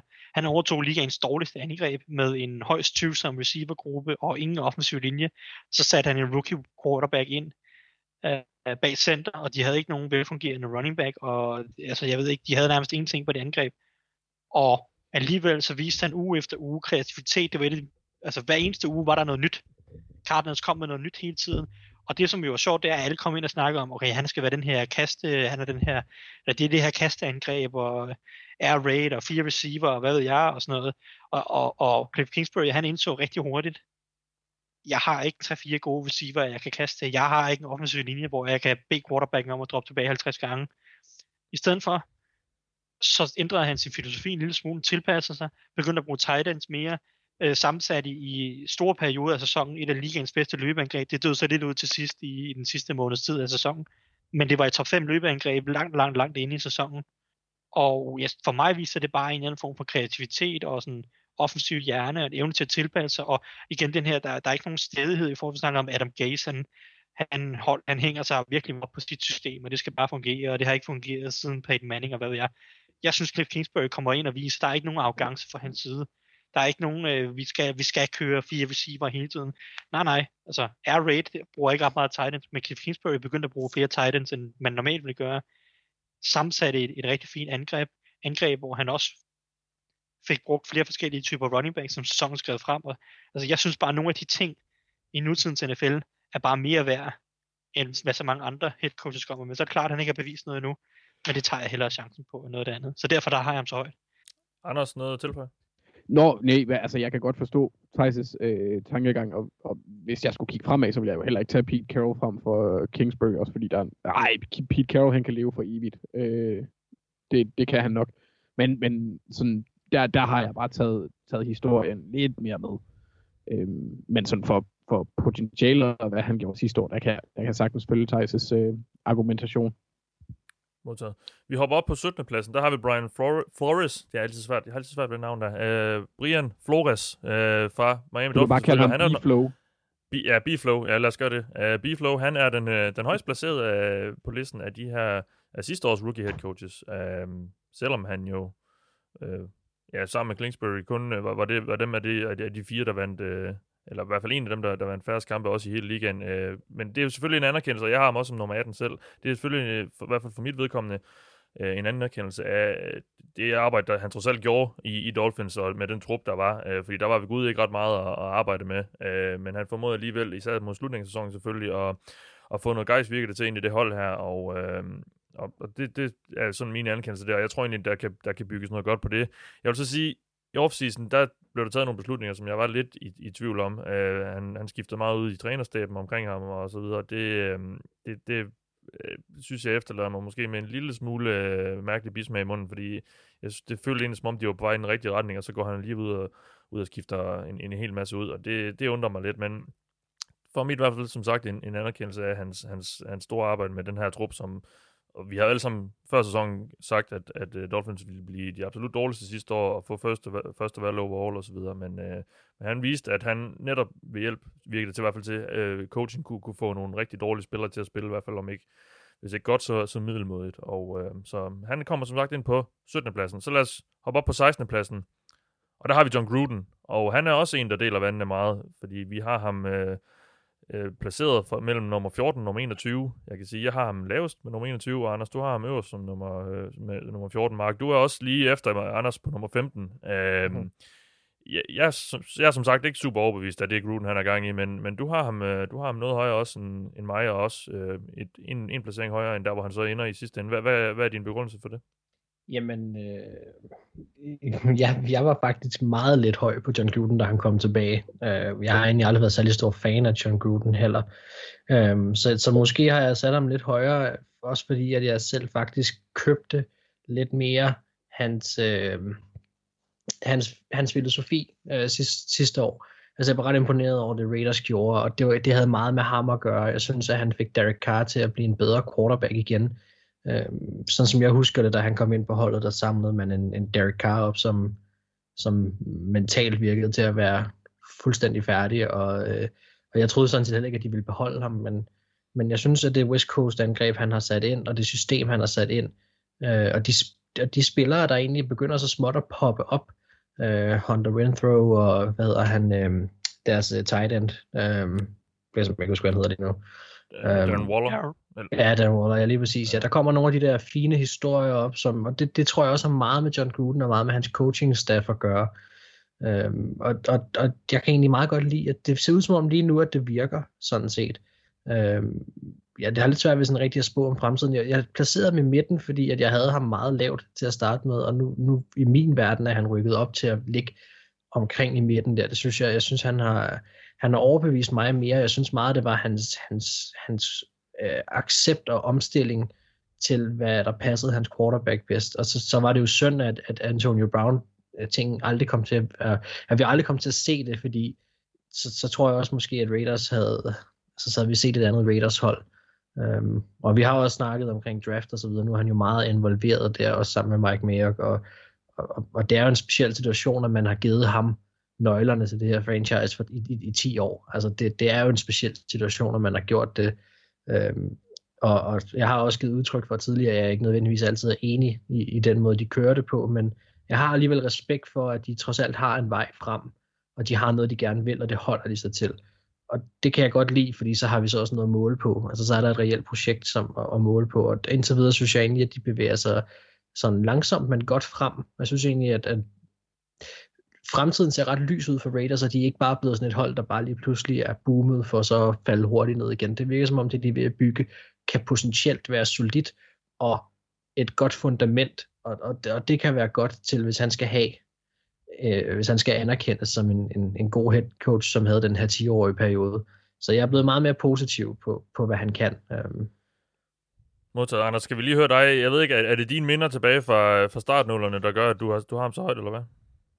Nå, nej, jeg vil egentlig også sige, jeg synes, øh, nu havde vi øh, i vores øh, best worst case scenario podcast sidste år, hvor vi havde i best case, hvor jeg havde dem til at gå 9 og 7, og det gjorde de, og det var ikke under best case, kan man sige. Øh, selvom selvom øh, Tom Cable ikke, ikke, ikke var en øh, træner version af Magic Carp, så, øh, så synes jeg egentlig, at, at han fik håndteret det ret godt i forhold til, hvor meget bøvl der var omkring holdet. Øh, og altså hele den der øh, Antonio Brown misære, synes jeg egentlig, han fik håndteret ret godt. Så jeg, jeg tror egentlig bare, at forskellen bunder nok i, at, at du ser John Gruden lidt mere som en, en Sandio, hvor jeg ser ham som Crocker Rock. Der er udvikling af Sandio, ja, bare lige for okay. at holde os i, i, i, i Pokémon-sporet der. Du har Ej, sikkert ja, ret. Ja. Øh, jamen, det kan du vurdere lige om lidt øh, inde, i, øh, inde i vores lille, lille fine spor. Ja. Øhm, men øhm, altså, så jeg synes, og jeg, altså, jeg, jeg var også, øh, jeg, jeg har tidligere været meget efter ham, fordi jeg synes, det var lidt, øh, lidt mærkeligt, det han gjorde med, hvad hedder det, Khalil Mack, og jeg synes, de havde nogle, nogle valg i, i draften øh, sidste år, der var lidt spøjs, hvad, blandt andet Cleveland Farrell. Øh, det synes jeg nu stadigvæk, det er, men jeg, det, det virker som om, at holdet bliver øh, mere og mere kompetent, og det, altså, så, så derfor er jeg stadigvæk sådan fortrøstningsfuld i forhold til, hvad han kan gøre. Og så, men det var primært øh, baseret på hans historie, og så øh, øh, øh, altså, at holdet ikke bare krakkede, krakkelerede sidste år. Øh, det synes jeg også var, var ganske fint. Ja, okay, men det, det, jeg kan da godt se, hvor, hvor I kommer fra, men, men det, det der ligesom, og det der i høj grad var det, der, der resulterede i min placering af ham, det var det, som jeg nævnte tidligere, som noget af det, jeg også tog med ind i min vurdering, hvis jeg var lidt i tvivl, det var, hvem vil jeg ansætte, hvis jeg stod med det, og der er altså 20 mm. andre, jeg, jeg vil ansætte før John Gruden, fordi jeg er stadigvæk ikke sikker på, Øh, at, at han ikke at, at, at han hører til i det moderne NFL. Øh, jeg synes, når man ser Hard Knocks, så jeg, jeg er i tvivl om, om han kan connecte med sine spillere, altså om han, har, om man kan, om man kan lave den der forbindelse, fordi han er ekstrem old school og har nogle old school øh, kommunikationsmåder og, og, og, og måder at motivere sine spillere på osv. Øhm, jeg synes, han lever meget på sit navn, og på det, han gjorde engang, og på det, at han var en stor tv-stjerne osv. Øh, og jeg synes stadigvæk, jeg mangler lidt at se, at han, at han kan passe ind i, i det NFL, vi, vi har i dag. Øh, jo, angrebet var der, var der fint sidste år under, under ham, og også selvom de var uden Antonio Brown selvfølgelig osv.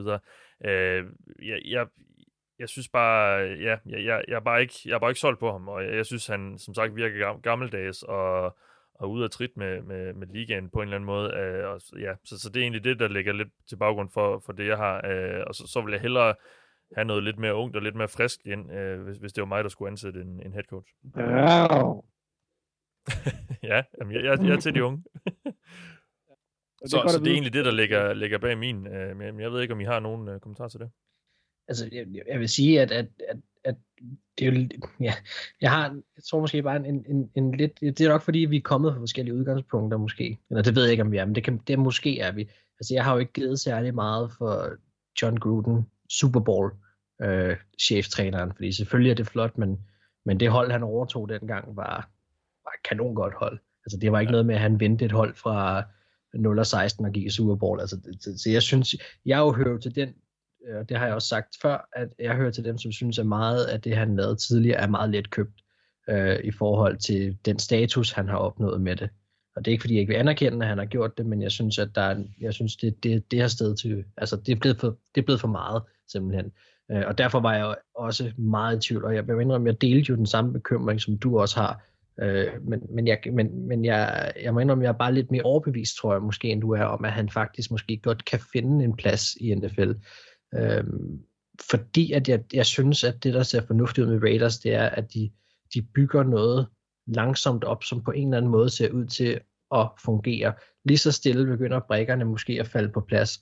Og om det så kan ende med at blive et Super Bowl hold, det synes jeg er svært. Derfor synes jeg, at han hører til stadig i midten, for mig nu her i hvert fald. Øh, men jeg synes, han viste nogle gode takter øh, i forhold til både at håndtere holdet, og, og så samtidig også, øh, hvad kan man sige, tilpasset nogle ting, der faktisk forbedrede hans spillere. Altså jeg, jeg tror faktisk, at han har været med til at forbedre de ting, han har fået ud af spillerne. Og når en cheftræner kan det, så har han et eller andet at skulle have sagt i NFL-sammenhæng. Øh, og det, det tror jeg på, at, at, at jeg tror på, at det er hans system, der fik Derek Carr til at spille bedre. Jeg tror, det er hans system, der, og hans trænerfilosofi, der har fået nogle af de her spillere til lige at give et par procenter mere, som måske har gjort, at de, at de er poppet mere op i folks bevidsthed, og, og rent faktisk måske spiller en lille smule over evne. Og hvis han kan det på lang sigt, så har han, bør han jo være en fremragende cheftræner. Øh, men det er rigtigt nok, så kan vi jo snakke scheming og alt muligt andet, og moderne NFL og moderne NFL-angreb osv. Der må jeg jo give dig ret. Altså, det, det, det er jeg jo også i tvivl om på sigt. Øh, men, men ja, det, det er jo også i hvert fald et udgangspunkt, man kommer med. Men, men jeg er i hvert fald bare blevet mere overrasket. Øh, og jeg var meget negativ, og så kan det er også det, jeg startede med at sige, så kan det godt være, fordi jeg så er blevet overrasket, og så er lidt, lidt mere høj på ham, end jeg måske burde være. Men, men jeg synes, det er meget færdigt der i midten. Yes. Thijs, har du noget tilføje til, til Gruden, som du har du, du placeret lidt imellem uh, henholdsvis uh, Anders og Mark og, og mig? Nej, altså jeg synes, jeg synes, han har vist, at hans angreb godt kan fungere i nutidens NFL. Uh, hans system uh, virker stadig i høj grad. Jeg synes, Raiders angreb langt hen ad vejen var, var ganske udmærket, specielt på i, i første quarter i, i de scripted plays, uh, var Raiders angreb rigtig godt. Så det viser, synes jeg, at John Gruden stadig godt kan tegne nogle funktionelle spil op, når han får lov til at sidde og lege med tavlen. Uh, men uh, jeg, er ikke lige, jeg er stadig ikke helt overbevist uh, om hans evner som people manager, eller som, som til at håndtere en trup, som Mark er. Det er selvfølgelig fint, at de har håndteret Antonio Brown-situationen nogenlunde fornuftigt, men, men jeg, jeg har stadig ikke set ham skabe et Raiders hold, det, som virkelig fordi, er slagkraftigt endnu, så derfor der, ja. der har jeg ham øh, stadig øh, lidt længere nede. Så jeg synes, han kommer med noget, jeg synes, han kommer med noget sådan skematisk, skimemæssigt, øh, som en offensiv træner, men jeg synes ikke, han kommer noget, med noget endnu, som, som leder nødvendigvis, og derfor der har jeg ham lidt længere ned end Anders og Mark. Modtaget. Jamen, vi går videre, og den sidste her i, i mellemgruppen, det er Ron Rivera på 15. pladsen. Uh, jeg ved ikke, ja, vi, er sådan, ja, vi, vi er lidt uenige om ham, men, men han placerer sig der i midten. Og, jeg er overrasket. Uh, hvad siger du? Jeg er faktisk overrasket over, at han ender så højt. Ja, du har ham også som nummer 18, så, så lidt under der, hvor han så ender. Ja, og jeg, har, jeg havde egentlig lyst til at placere ham lavere, tror jeg. Jeg ved ikke helt... Ja. Uh... Jamen, jeg er også øh... meget i tvivl, men det, det, der lidt gør... Nu, jeg har ham som nummer 16, øh, og nu slutter han som sagt som, som nummer 15 samlet i, i vores rangering her. Øh, det, der gjorde mig lidt i tvivl, det var, det var netop det her med, hvad kommer han sådan egentlig med? Men det, han jo kommer med, det er det her, det her lederskab og evnen til at, at skabe en harmonisk trup, og, og en trup, der måske virkelig tror på det, og, og, og, i, og i harmoni og så videre. Øhm, men han er måske også lidt old school, og det er også forsvaret, han, han fokuserer meget på, og jeg ved ikke, jeg vil nok helst have en offensiv head coach. Altså, så det er det, der gør, at jeg, jeg placerer ham som lidt i midten, men jeg, jeg anerkender hans, hans lederevner og så videre, øh, og, og det er det, der gør, at, at han er der, hvor, hvor jeg har ham i hvert fald. Øh, Mark, du har ham som nummer 13, og den, der er højst på med os tre. Hvad, hvad skyldes det? Kærlighed gør nogle gange blind, Mathias. Jeg, ja. jeg, jeg, jeg, jeg, prøver, jeg må elsker uh, Ron Rivera, virkelig. Det er, det er totalt et valg med hjertet. Uh, jeg kan virkelig, virkelig godt lide ham. Jeg kan godt lide ham ud for de ting, som, som du også siger, men, men samtidig så må jeg indrømme, at jeg synes faktisk også, at han får for lidt kærlighed for at, at omstille uh, det Carolina Panthers angreb efter de, de fik Newton. Altså, nu har folk jo været ved at falde over hinanden over, hvor meget vi skal hylde John Harbaugh over, han kunne finde ud af at omstille øh, angrebet til, øh, til Lamar Jackson. Men dengang, at, at Ron Rivera øh, fik, øh, fik Cam Newton at lege med, der, der for det første overtog en Panthers hold, der var horribelt, og fik skabt en kultur fra bunden af, som, som kunne noget. Cam Newton endte med at blive MVP, og jeg ved godt, at, at, at, at Rivera måske er en mere defensive-minded træner. Det var så gengæld også nogle gode forsvar, skal jeg lige hilse at sige under ham, men, men han var god til at sætte et, et trænerstab sammen omkring Newton, som lavede en scheme, som var, som var fungeret for, for Panthers langt hen ad vejen. Og, og det synes jeg også, han skal have kredit for, fordi det, det, er, det er jo sådan, at han har været med til at sætte den trænerstab, som, som det nogle gange har været, og, og, og han gik fra at være, altså, og det, for mig har det været en rutsjebane med ham, for jeg brød mig ikke så meget om i starten, for jeg synes, han var meget konservativ, men jeg synes, jeg synes at han udviklede sig øh, faktisk med Cam Newton og, og med Carolina dengang, og der var en overgang, hvor han skiftede navn til Riverboat Run og begyndte at, at lege mere med fire downs, end, end så mange andre gjorde osv. Jeg synes sådan set ikke, at han er så konservativ, som han, øh, som han tit får, øh, hvad kan man sige, for, for i negativ øh, øh, hvad kan man sige, anledning for, for lidt slag for at være. Det synes jeg sådan set ikke, han er. Øh, jeg synes tværtimod, at han, han er en, som vi selv også sagde, en, en leder, der kommer ind og skaber en, en vinderkultur. Han kommer også ind med en winning record, altså til, til, til det her Redskins hold nu, og øh, det her, der kan jeg måske godt lide at bruge lidt af det, som Thijs siger, der kigger altså også frem mod øh, 2020, jeg synes faktisk, at han er en rigtig, rigtig, rigtig fin figur at få ind i Redskins, hvor der er så meget ustabilitet og alt muligt andet med Snyder, og jeg ved ikke hvad. Altså, det, Redskins er et kaoshold, synes jeg, men, men forhåbentlig kan han måske komme ind og bringe noget stabilitet og noget vinderkultur til et hold, som i den grad mangler en vinderkultur, og har en ung quarterback, som, som har et uforløst talent, som vi ikke ved, hvad skal blive til, osv. Altså, jeg kan rigtig godt lide det fedt der, og jeg, jeg, synes, at, jeg synes, at Ron Rivera bliver undervurderet, det må jeg simpelthen sige. Jeg, jeg, jeg, ja, jeg er rigtig høj på ham faktisk, det må jeg indrømme. Øh, altså ikke så meget, jeg vil sætte ham i, i, i top 10 nu her, så, så blind vil jeg dog ikke være over for det, men, men jeg, jeg kan rigtig godt lide det, at Ron Rivera kommer med. Jeg synes ikke, man skal tage det for givet heller, det han kan. Nej, godt. Jamen, vi hopper øh, længere op på listen og til en ny gruppe, som man kunne kalde sub, subtoppen. Øh, den går fra nummer 14 til nummer 9. Og de første tre er måske egentlig ikke så interessant. Dem synes jeg egentlig, at, og dem er vi også sådan forholdsvis enige om. Det er Mike Rabel på 14. pladsen. Så har vi øh, Bruce Arians på 13. pladsen. Og så Mike Zimmer på 12. pladsen. Og så kommer der to her, som jeg synes, som jeg også tror, kan, kan skabe en del øh, snak, og så måske alligevel ikke, fordi vi er i hvert fald forholdsvis enige om den første. Det er Sean McVay, som vi har sat som nummer 11. Og øh, ja, vi har snakket lidt op, om det op til, det er måske et navn, som mange øh, nok vil have betydeligt højere på deres lister. Jeg ved heller ikke, om vi er blevet ramt lidt af, ja, jeg ved egentlig ikke, hvad det danske ord for dem på engelsk kalder eller på amerikansk kalder men the recency bias, altså hvor man tager det, man lige har set, øh, tillægger det større værdi eller betydning. Men, fordi det er jo ikke mere end 16 måneder siden, han stod i en, i en Super Bowl, Sean McVay, med sit hold. Øh, men vi har ham alle sammen øh, på enten 10., 12. eller i andre tilfælde 13. pladsen. Anders, du er som sagt den, der har ham lavest, øh, Sean McVay. Altså, er, er, vi, er vi lidt for sortseere i forhold til en enkelt sæson, eller hvad? Øh, muligvis. Øh, det, kan, det kan meget vel være. Det er bare med, altså, jeg har, jeg har bare nogle andre, jeg synes bedre om. Øh, han, han forsvandt, kom meget hurtigt og forsvandt meget hurtigt øh, i forhold til, til at være Ja, on top of my mind i hvert fald. Øh, Mark, han, han hyldede mig lidt ud der øh, tidligere, da han sagde, at han får for let, fordi jeg havde sådan lidt håbet, at han var ved at synge øh, alt for lidt kisse misse, alt for meget hånd. Ja. Øh, og lige tilbage til Østkyst Hustlers. Men, øh, men det er jo ikke, det er jo ikke det, ret lang tid siden, vi, vi, vi nærmest øh, kårede ham som, som værende et orakel. Nej, men det er, jo også, det er jo også det, man har en tendens til at gøre, fordi han tog jo ligaen med storm øh, på mange punkter, i, da han kom ind. Altså deres, deres angreb, da han var der i, i, i, det første år, der var de nummer et i, i scoring, og året efter var de nummer to.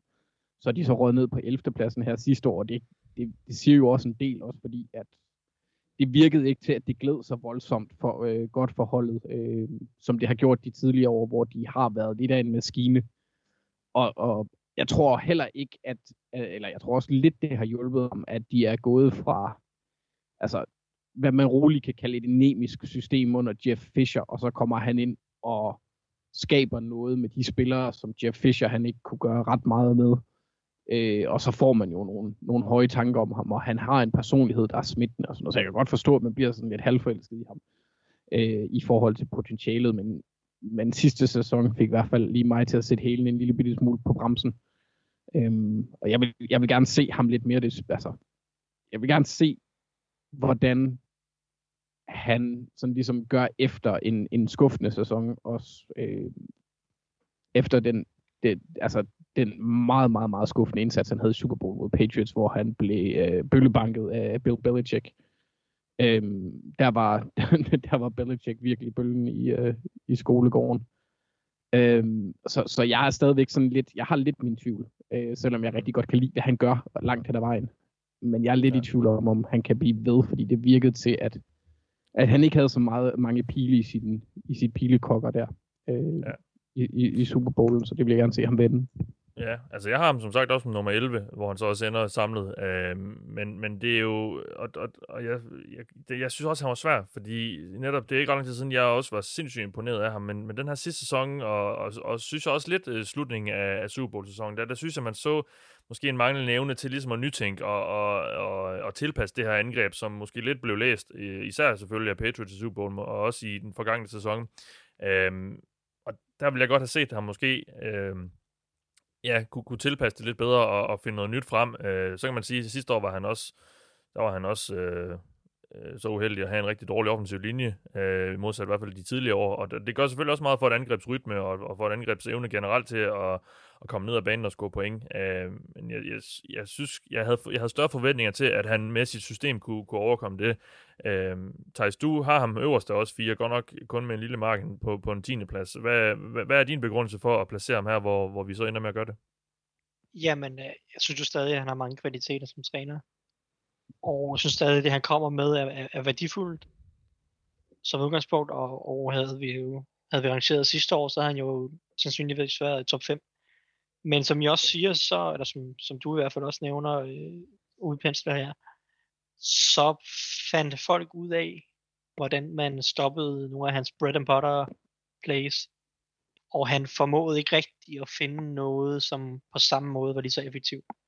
Og det gør, at man bliver lige nødt til at se ham finde nye elementer, finde nye lag til sit angreb, som kan gå ind og, og komplementere det, som selvfølgelig stadig er hans filosofi med, med, med play action og, og alle de her ting, som, som jo uden tvivl er, at det, som angrebet stadig skal bygges op omkring. Men han, han bliver nødt til at bevise, at han kan holde sin playbook frisk og, og up to date i en eller anden forstand. For ja, nu har jeg ham, så, nu har jeg ham 10, så det er jo så ikke så lavt igen. Men, men, men det, det bliver han lige nødt til, hvis han skal kravle højere op, end, det, end, end han er nu her igen.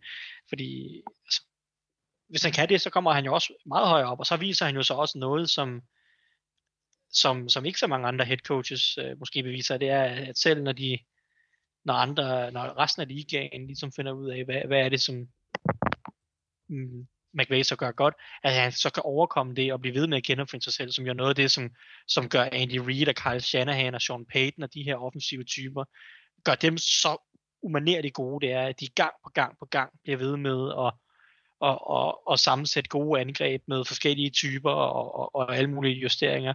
Og det er den fase, som Sean McVay nu skal bevise sig til, det er, at han kan øh, også, som, som andre siger, ikke bare tage ligaen med stormen, men også blive ved med at sammensætte et godt angreb. Så han, han må tage tak med en, en lidt lav placering lige nu, fordi at han lige har ramt den periode, hvor han skal bevise sig selv en lille smule igen. Mark? Ja, jeg vil sige, at, at jeg, jeg, jeg synes faktisk, at, at McVay er, er den træner, som, som vi har bedømt mest fair øh, på vores liste. Jeg synes, at, at det er en fair placering for ham at ligge der. Jeg synes, han er den, der har den mest rigtige placering af dem alle sammen. Fordi at man skal også bare huske på, at hans karriere har, har været så kort, som den har været, og jeg synes, jeg synes vi bedømte ham fair, når, da, da han kom ind og tog ligaen med Storm og blev årets træner og så videre. Og, og nu har han haft en nedtur, og så synes jeg sådan set også, det er fair nok at, at tage det med i det korte spektrum, som skal blive hans samlede karriere på et eller andet tidspunkt. Øhm, fordi det, det, det, det, der var godt, hang på ham, og det, der har været dårligt, har også, øh, hvad kan man sige, hængt på ham. Og I har været inde på de pointer, som jeg nok egentlig også selv ville have nævnt med det, men jeg vil så dog stadig sige, at jeg tror stadigvæk, at han er den træner, som kan få Jared Goff til at spille bedst. Altså, jeg tror, at vi, vi, vi ser den bedste Jared Goff under Sean McVay, medmindre at, øh, at, det, at det begynder at stagnere fuldstændig. Så, så, så jeg synes egentlig, at han, han, han er egentlig fair nok. Han kunne måske have ligget nummer 10, øh, men, men altså deromkring. Og så har han, som Thijs også nævnte nu her, chancen for at bevise sig og, og så hoppe op i top 5 og sige, og måske endelig cementere sit navn fast der.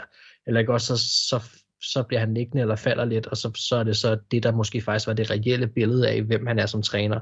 For jeg synes også, at, at, at selvom at der har været, man har været meget høj på ham, så, så har jeg i hvert fald ikke hørt nogen af jer heller ikke være, øh, hvad kan man sige, øh, forsigtige med at sige, at, at vi bedømmer jo kun ud fra det her, og ud fra det her, hans korte periode, hvor han kom ind og bliver årstræner træner og så videre, så er det enormt flot, og så er han så bør han ligge op i top 5 eller top 6, men, men han men, men vi bedømmer kun ud fra det her, så der er jo en chance for, at, at det reelle billede af ham ikke er helt så godt, som det vi har set indtil videre. Derfor synes jeg, det er ret fair, at han er endt, hvor han er lige nu. Fordi det, det siger ret meget om den karriere, han, hans korte NFL-karriere lige nu. Og så med den sæson, de havde sidste år, den måde holdet skrider frem på, og, og så blive nummer 11, det synes jeg sådan set er ret fair. Modtaget. Må, må, må jeg lige øh, tilføje en lille ting? Ja. Nu har jeg ham som tier, og jeg vil sige, jeg har Frank Reich som nier. Der var én grund til, at jeg havde McVay under Frank Reich, og det er deres filosofi på fjerde downs. Sean McVay er en kylling på fjerde downs, og jeg hader det. Jamen, det mener jeg helt seriøst. Det er en afgørende ting for altså, game management, og McVay, det er et af de største kritikpunkter, jeg har af McVay. Det er, at han er en af ligaens mest konservative trænere på fjerde downs. Og det var afgørende for hans placering i forhold til Frank Reich, som måske ikke så meget i 2019 var aggressiv på fjerde down, fordi han havde rimelig dårlige angreb, men tidligere har vist øh, høj aggressivitet på fjerde downs. Så øh, det var bare en lille ting i forhold til 9. og 10. placering på min øh, liste.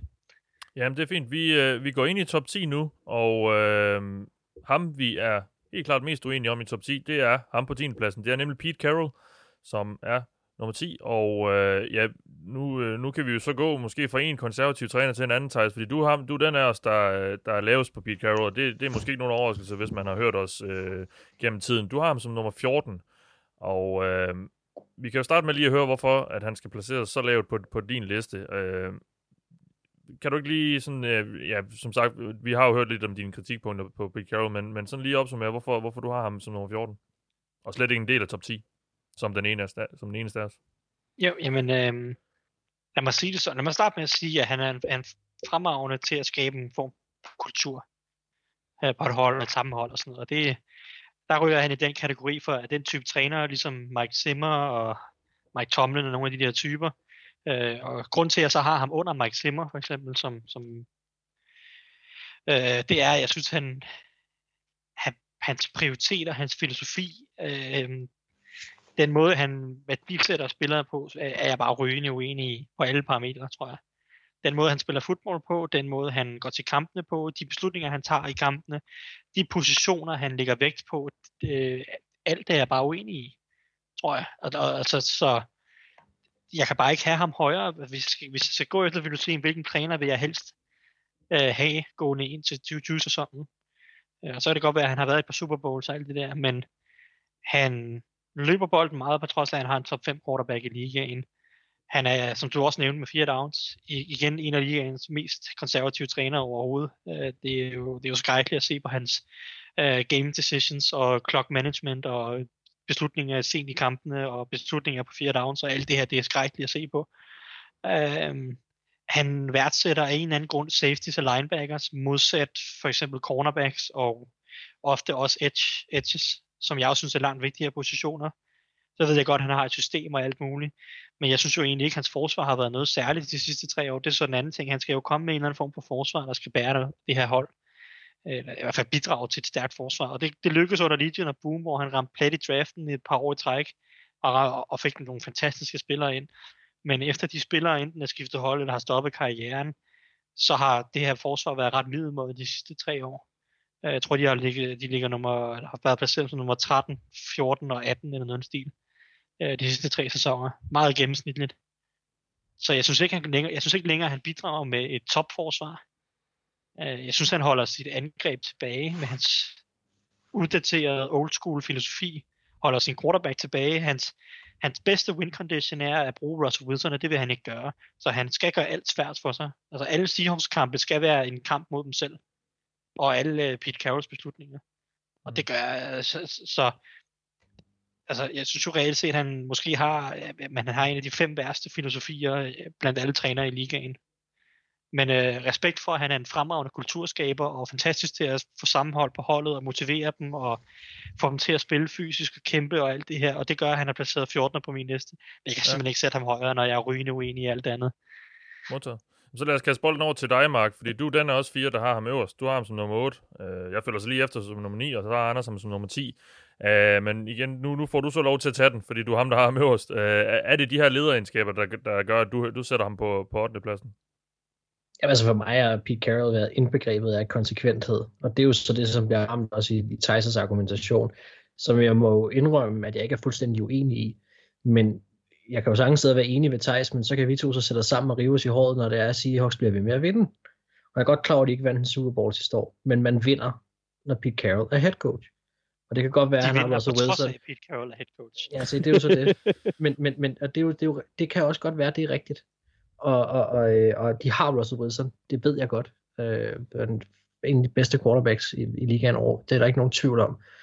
Men, men jeg kigger rigtig meget også, og det er jo så der, hvor at, at man kan sige, de subjektive ting kommer ind i det, fordi jeg, jeg, kan ikke, jeg bliver nødt til at kigge på historien med Pete Carroll også, når jeg, når jeg begynder, og det har, tror jeg, jeg har gjort ret meget i, i top 10 også nu her.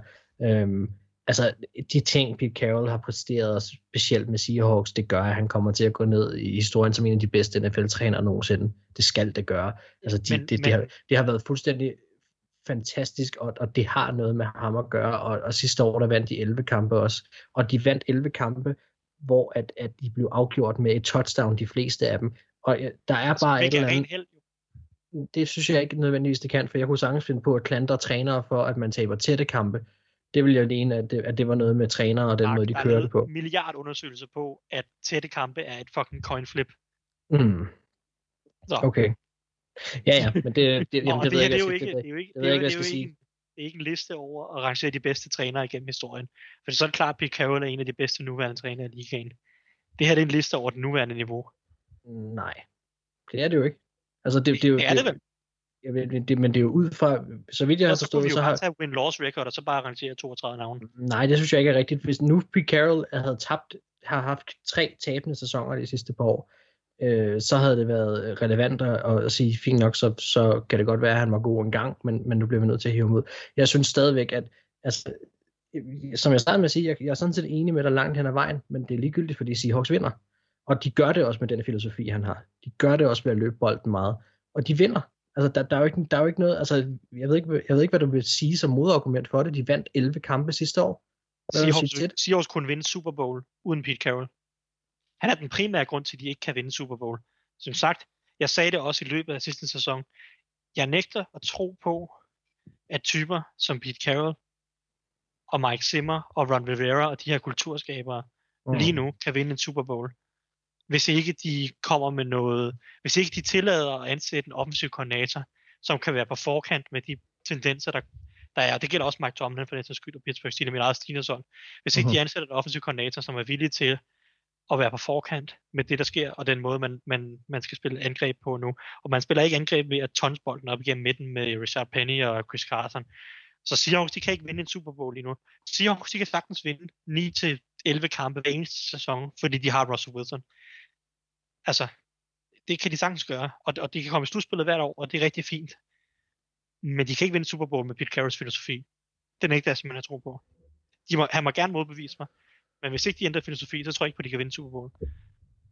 Nej, altså jeg, jeg må indrømme, at, at det er jo ikke, det er jo ikke fordi, jeg er vanvittigt uenig med dig i, at Russell Wilson bærer rigtig meget af det her, og, og lige siden Legion of Boom gik i opløsning, så, så kan man sige, så, så har det været svært at vurdere, reelt, hvor meget der... Øh, altså, så har det været meget Russell Wilson, som har skulle bære holdet, fordi de spillere, der har været på holdet, ikke, altså der røg mange prominente navne på én gang.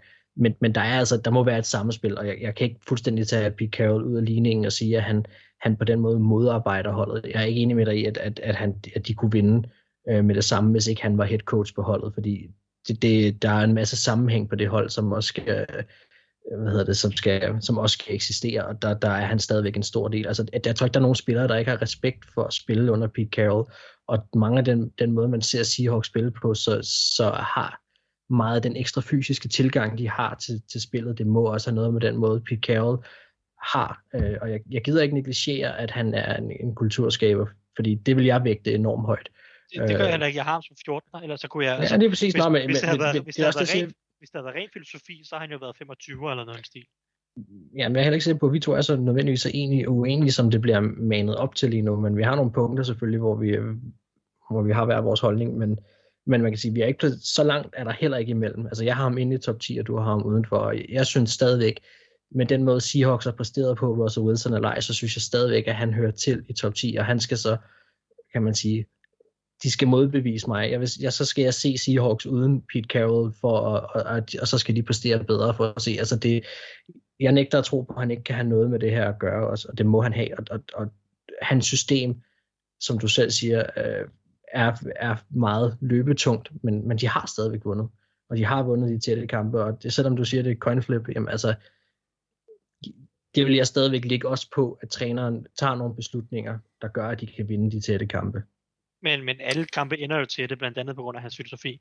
Han nægter jo at vinde stort, fordi at lige så straks de kommer foran bare det mindste, så skal de løbe bolden, og så vil de ikke score nogen point. Mm. Altså alle kampe ender til det i Seahawks-land, fordi det er den måde, de spiller fodbold på. Men, men det, det er sådan en anden ting. Uh, jeg siger heller ikke, at Pete Carroll er en dårlig træner. Jeg har ham som nummer 14. Det er en ganske udmærket træner. Hans filosofi er dårlig, men derfor er han stadig en udmærket træner. Lad mig bare lige få det slået, få det slået fast, inden jeg får alle Seahawks-fans på nakken. Pete Carroll er stadig en okay træner. Hans filosofi ja. er absolut skrald, men han har nogle helt andre kvaliteter, som opvejer hans forfærdelige filosofi.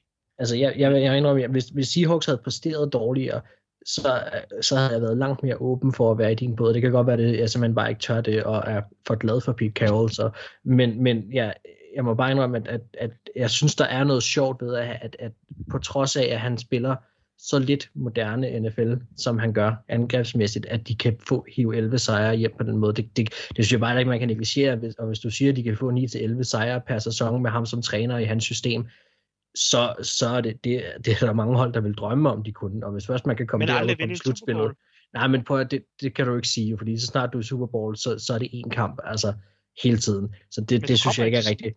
Nej, det, det, det, synes jeg ikke, det synes jeg ikke, du kan sige. Altså, fordi snart du er slutspillet, så kan alle hold komme i Super Bowl. Altså, det, det, er, det, det kører jeg ikke, at, at, der ikke er, at der er nogen hold, der forudbestemte, hvis de kommer i slutspillet, overhovedet ikke kan komme i Super Bowl. Altså, det, det, det holder ikke, fordi vi har set hold i Super Bowl, som man nok allerede inden playoff ville have sagt, det kan de ikke. Så, så selvfølgelig kan de det. Og selvfølgelig vi, kan Seahawks øh, det. Vi ligger den der, i hvert fald for en stund, og så går vi videre op i, i vores top 10, og øh, på 9. pladsen har vi Frank Reich, og øh, på 8. pladsen har vi Sean McDermott, og han er også den første i det nu kalder vi den her, den sidste gruppe af seks træner for sub, subtoppen, nu kan vi kalde den her for subtoppen med et enkelt sub kun, øhm, fordi det er fra, fra 8 til 6, og som sagt den første på 8. pladsen, det er Sean McDermott, og øh, ja, Andersen ligger ikke på 8. pladsen på grund af os, fordi vi har ham som, øh, du har ham som 9, og jeg har som 10. Hvad, hvad er din årsag til, at du modsat Thijs og, og Mark, som har ham som nummer 6, øh, er, er lidt lavere på ham, end, end de er?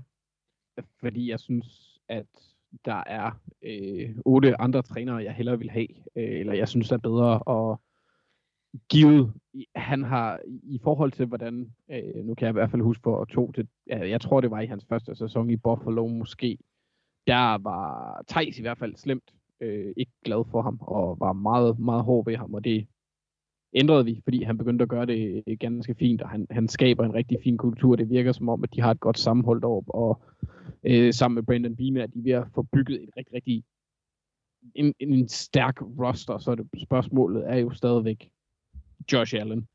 Øh, men, altså, jeg synes, jeg synes stadigvæk, at der, der mangler lidt i forhold til, ja, hvad jeg synes er, er, er skal få ham højere op end dem, der ligger op i, i top, øh, top 8 for mig, øh, og så top 7 for, for jer andre. Mm.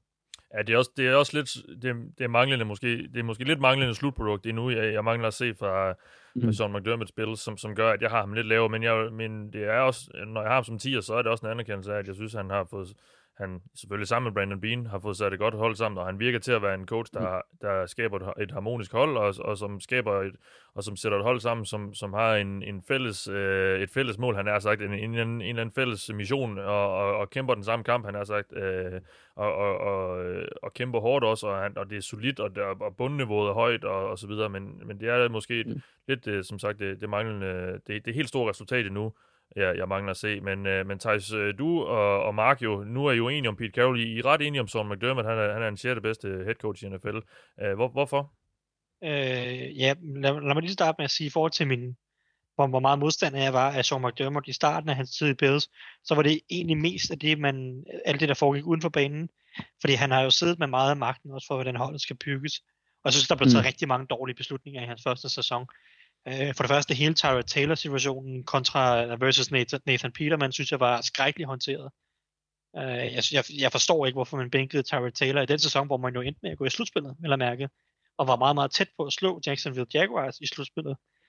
Øh, men man bænkede Tyrod Taylor og satte Nathan Peterman ind, fordi man, jeg ved ikke hvorfor.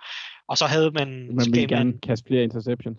Ja, sandsynligvis. Det er nok den bedste, den bedste grund. Øh, så traded man for uh, Kelvin Benjamin, det gav ingen mening. Uh, I årsseason gav man en stor kontrakt til Starlo til Lele, det gav ingen mening. Uh, det kan godt være, det var år senere, men altså, der var mange mærkelige beslutninger, jeg synes jeg, i de første år i forhold til, hvordan man byggede holdet. Men man må så også anerkende, og det har jeg jo så også anerkendt, at han virkelig har formået mm. et at skabe kulturen, som gør, at øh, han øh, for det første, så, altså, med at være en kulturskaber, så hiver man sig op i de der midterleje for mit vedkommende, som også er det samme område, som Mike Zimmer og Pete Carroll ligger i 12-14, lidt over midten, ved at kunne skabe, være rigtig dygtig til at skabe en kultur. Øh, og så synes jeg, så hiver han sig ekstra meget op, fordi han nu kontinuerligt i mange år i træk har formået, også i sin tid hos Panthers, det hold, som var i Super Bowl med Panthers, hvor McDermotts forsvar, det var et rigtig, rigtig godt forsvar, Øh, og så i hans tid i Bills, i gang på gang på gang i løbet af, af, af i de her sæsoner, han har været i Bills, har formået at skabe et godt forsvar. Øh, uden undtagelse. Så lige nu, der forstår han bare at lave et godt forsvar. Og det er grund til, at han er højere end for eksempel Pete Carroll og Mike Zimmer. Det er fordi, han, han lige nu skaber noget skematisk, formår at sammensætte et forsvar, ud over det at kunne skabe en eller anden form for trup og kultur.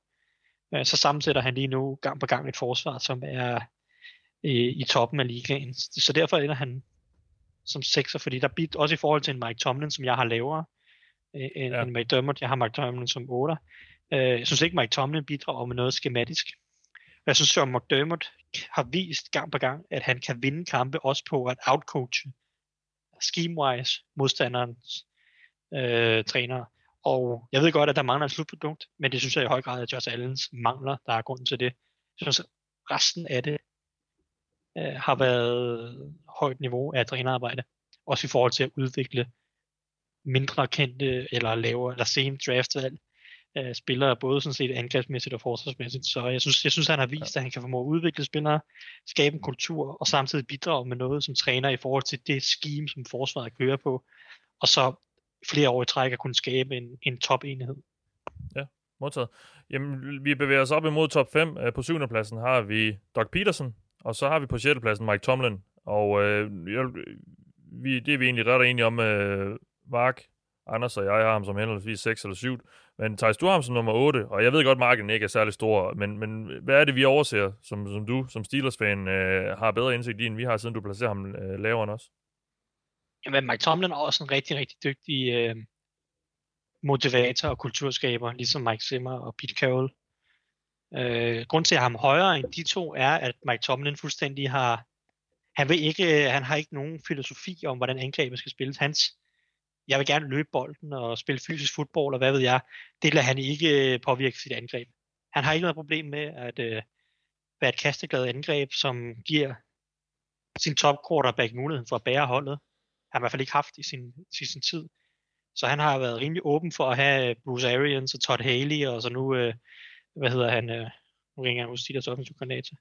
Øhm, Fickner. Randy som, Fickner. Ja, Randy Fickner, tak Anders. Som, som, som alle tre er kasteglade typer, har han ikke haft noget problem med at have en, en kasteglad offensiv filosofi. Det blander han så bare helt udenom.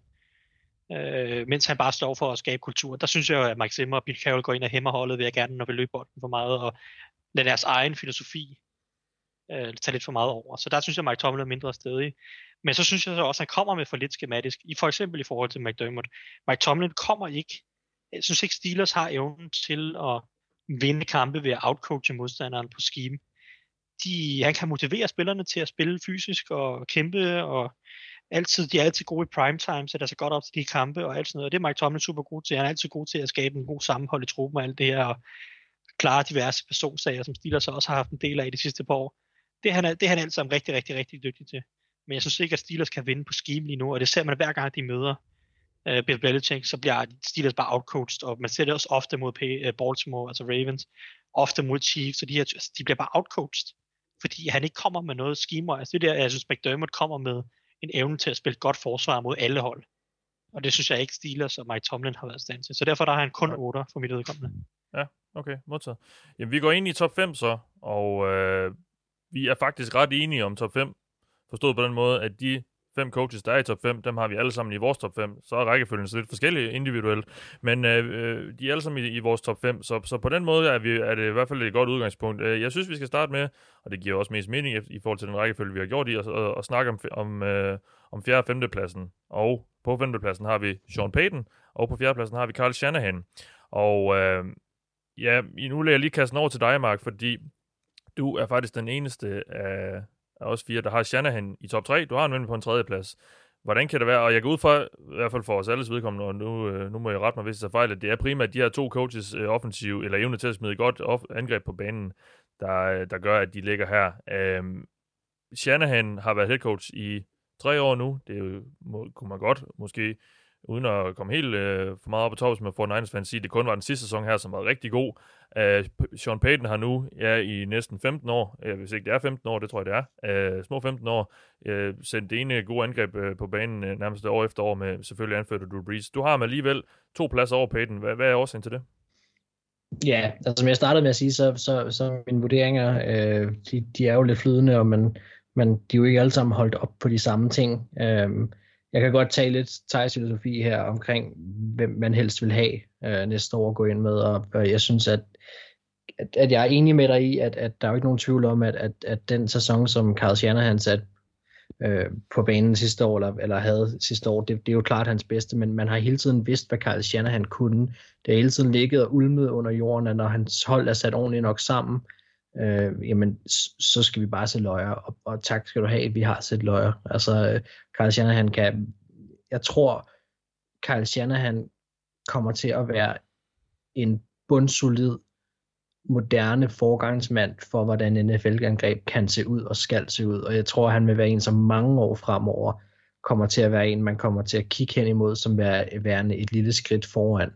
Uh, og det er jo selvfølgelig svært at spå om, fordi det, det kræver jo, at han også kan udvikle sig, og ikke bare blive ved med at være som i det, i det system, han er i nu, men, men det tror jeg virkelig på, han kan. Jeg synes virkelig, han er, han er ung, han, har han har masser af talent, og han, han har gode ledelsesevner, og han, er, øh, han kommer ud af en, af en, af en stolt coaching-familie osv., så, videre. så der er mange ting omkring Shanahan, som jeg tror på på lang sigt, men, men jeg tror, det er nu, vi ser ham for alvor træde ind på, øh, træde ind på scenen og, og blive en, en, en top 3 coach. Altså det, det, og det tror jeg, han, det tror jeg, han vil være rigtig længe.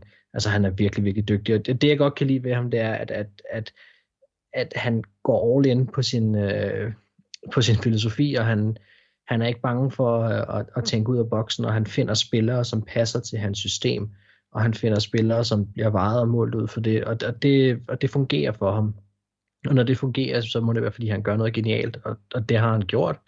Og, og, og der er taget, måske i forhold til nogle af de andre, som man kunne sige, har lidt samme filosofi omkring at skabe hold ud fra deres øh, hvad kan man sige, tankegang af andre trænere, så, så har jeg bare en bedre fornemmelse med Carl Shanahan om, at der er noget, at der er en reel bund i ham. Altså, der, han, har, han har et godt fundament, og jeg tror, at han vil blive ved med at være, på mange måder egentlig, så tror jeg, at han kommer til at minde lidt om, om det, det Andy Reid har gjort længe også. Andy Reid har også haft en karriere på samme måde, som, som, hvor han har været rigtig dygtig til at udvikle hele tiden og være, være offensiv minded.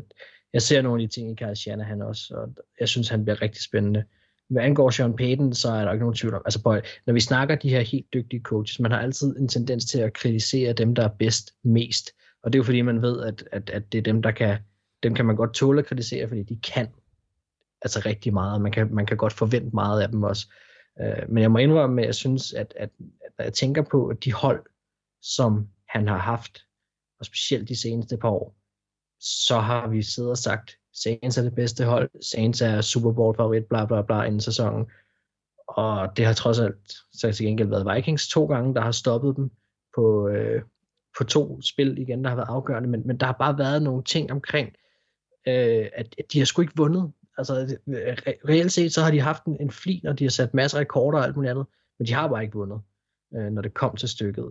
Og, det, det ligger jeg også på Sean Payton. Øh, og, og den måde, det, det, bliver, det bliver jeg nødt til at gøre. Altså, øh, så, så, så, så der er han måske faldet ud af den top 3, jeg måske synes, han, han reelt egentlig øh, befandt sig i før, øh, til at være en top 5 coach i stedet for. Og det er jo stadigvæk også sindssygt flot, men, men jeg må indrømme, at, at, at han havde meget leverage at give af, men jeg synes også, at nu begynder det efterhånden at være sådan, at altså, jeg kommer til at være, være mere kritisk over for ham, og nu har de tabt i slutspillet de gange, og de er ikke blevet til det, som det skulle blive, og, og, og det slår man mange andre trænere i hovedet for, og han skal også slås ordentligt i hovedet for det, altså det, det er der ikke nogen tvivl om. Men, men det er jo ikke sådan, at han skal ud af top 10, altså overhovedet ikke. Øhm, men, men det er ligesom det, som jeg har tænkt over i hvert fald. Modtaget. Nu, nu slutter Carl Shanahan som sagt en enkelt plads over Sean Payton i det samlede regnskab, men Anders, vi to var de eneste, der havde Payton lige en enkelt plads over, over Shanahan. Hvad, hvad er årsagen til, at du, du lige giver Payton den, den lille fordel i forhold til Shanahan? Altså, fordi jeg synes, at han er en ældre version af Shanahan og har mere på, øh, på CV'et. Øhm, ja. I forhold til at være, være en innovativ, offensiv-minded coach. Jeg tror også på et tidspunkt sidste år, at jeg var ude og, og sige, at han var lidt undervurderet. Fordi jeg synes virkelig godt om det, han gør. Øhm, Peyton. Altså, ja, præcis. Ja. Øhm, det, og så, så har han bare en længere track record. Kyle Shanahan er, ja, ikke i tvivl om, at han kan blive en af, en af, en af de rigtig store over de næste 10 år, men han har haft et godt år. Og ja, okay. Og, og han har vist, at han kan noget med, kan man sige, dårlige til middelmodige quarterbacks. Han havde Nick Mullins og uh, øh, CJ Beathard, der altså, øh, præsterede de jo nogenlunde, men de blev tabt jo stadigvæk. Skal du tale pænt om han har, jeg snakker om i hans tid i San Francisco som head coach. Øh, ja, din, du er bisk i dag, Thijs. Jeg elsker det. Øh, men nej, jeg synes bare ikke, han har vist nok endnu til, at jeg vil sætte ham helt derop øh, i forhold til, hvad Peyton han har præsteret. Og Peyton har jo trods alt også vundet en Super Bowl, hvor han også øh, var, var rimelig, øh, kan man sige, risky business øh, type, og, og gjorde nogle ting, som, øh, som folk ikke havde forventet, at han ville gøre, bla, bla, øh, specifikt det onside kick, selvom det er ved at være nogle år siden, men altså, det han har gjort for Saints, øh, siden han kom til, var det i 2006, er, er jo vanvittigt i, i forhold til, hvis man kigger på de resterende mange år, Saints har eksisteret, har det jo været notorisk taberhold. Nu er det en af NFL's tophold hvert år. Uh, han har vundet i Super Bowl, han har vundet i playoffs, han ville have kommet øjensynligt i flere Super Bowls, hvis der var et par dommer, der havde nogle øjne, eller i hvert fald kommet et stykke længere. Um, så, så jeg har svært ved at sætte Shanahan derop endnu. Mm. Uh, ja. Der skal han lige have lidt mere, uh, lidt, lidt flere hår på bollerne. Modtaget. Jamen, vi går ind i top 3, hvor på tredjepladsen, der har vi John Harbaugh, Baltimore Ravens head coach, og på andenpladsen har vi Andy Reid. Og øh, ja, jeg er faktisk, øh, John Harbaugh er vi sådan rimelig enige om, at han nok hører til på andenpladsen. Jeg har, eller på tredjepladsen. Jeg har ham faktisk som, nummer, som min nummer to.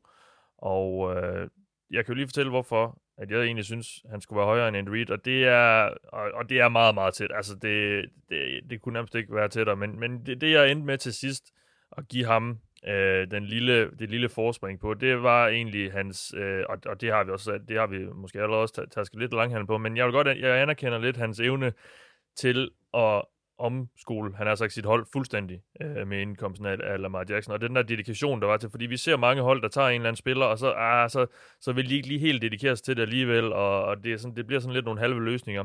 De gik all ind på, på Lamar, og og John Harbaugh øh, vendte hele sin, øh, sin coaching, øh, eller øh, satte hele sin coaching øh, stand ind på, og, eller stab ind på, og, og tilpasse sit hold til det her, i hvert fald angrebet selvfølgelig, øh, først og fremmest. Øh, og, og det er egentlig det, det den her tilbøjelighed til, ligesom at kunne, kunne samle hele holdet i en ny retning, som, som jeg roser, som jeg giver ham en lille fordel for, i, i forhold til Andy Reid. Øh, der er ingen tvivl om, at Andy Reid er en gudsbenået head coach, og han kan sætte et sindssygt angreb på banen. Men når jeg, når jeg vælger Harbour over, ham, øh, Harbour over Andy Reid, så er det også fordi, jeg til sidst sad og sagde, okay, hvis jeg skulle starte hold, eller hvis jeg købte et hold lige nu, og ville have en eller anden coach, og jeg måske ikke lige havde den super gode quarterback endnu, i en, i en ala Patrick Mahomes, hvem, hvilken af de her to head coaches tror jeg så vil kunne sende det bedste sådan, hold på banen sådan overall set, og det tror jeg egentlig John Harbour vil kunne gøre. Så det er derfor, jeg, jeg, har, ham, øh, jeg har ham en lille my over Andy Reid. Men ellers er I alle andre jo enige om, at Andy Reid er nummer to. Øh, Thijs, kan du lige fortælle, hvorfor? Jamen, fordi det, han kommer med, er utrolig meget værd i nutidens NFL, at kunne sammensætte et topangreb år efter år. Det hjælper selvfølgelig en lille smule, når man har en quarterback som Patrick Mahomes. Men Andy Reid formåede også med Alex Smith at sammensætte et rigtig godt angreb, og han var også en rigtig dygtig offensiv træner i mange af hans år i Philadelphia. Så Andy Reid har gennem de sidste 20 år været en af ligaens bedste offensive trænere, og det er bare utrolig meget værd lige nu. Så altså, det er ikke så det, det, det, skal, det, det, det er ikke så avanceret, det er ikke så kompliceret, det er bare at det han formår at gøre lige nu med at sætte, sætte et angreb på banen af den, af den type, som i de sidste 4-5 år har været utrolig kreativt. Og det er ikke kun med, med Holmes, det er også Alex Smith, det var også et rigtig fedt kreativt angreb med alle mulige øh, sindssyge screens og, og, og fede, fede rutekoncepter, også, øh, også med Alex Smith. Så altså, det, det er bare utrolig meget værd, synes jeg, hvad Andy Reid kan. Og så skal man måske også give ham ros for, at han øh, fyrede sin defensive koordinator og fik ansat den rigtige øh, som gjorde, at, at holdet så kunne tage det sidste skridt og vinde Super Bowl sidste år. Øh, det, det gjorde øh, virkelig en, en, en stor forskel at, at få Bob Sutton ud, og, mm. og så, hvad hedder det, så ansætte, øh, igen et navn, jeg ikke kan huske nu, men øh, øh, Steve Spagnolo. Ja, tak jeg er dårlig til navne i dag, umiddelbart. Ja. Men jeg, det, det fortjener også en eller anden form for kritik. Så lige nu der det er ikke sådan, at man er begyndt at arbejde i voksenlivet, hvad Thijs? Nej, man bliver så gammel. Man bliver så gammel ja, og voksen. Det er jo så meget ja. sjovere, når man bare kunne sidde og tænke på NFL hele, hele tiden. Anders, uh, Anders, du er jo Ravens-fan, men du har alligevel holdt dig i skinnet ja. og, og sat Reed en enkelt plads over Harbour. Du har, også, du har også Harbour som nummer tre. Uh, ja. Hvad, hvad skyldes det? Det er primært det, det, som Andy Reid han tilføjer på banen, for jeg synes egentlig, du har, du har meget ret i det, du siger om John øh, Harbour i forhold til hans evner til at tage beslutninger relativt øh, kan man sige, drastisk på hans trænerstat, men han rører ikke offensivt, og han rører sådan set, ja, altså jeg tror ikke, han rører ret meget øh, på spillersiden der. På den måde er han egentlig lidt en Mike Tomlin-type. Jeg tror bare, han er måske lidt bedre, ej, det vil jeg også sige er svært. Øh, han, han er bedre, han til, bedre til at ansætte koordinator, ja.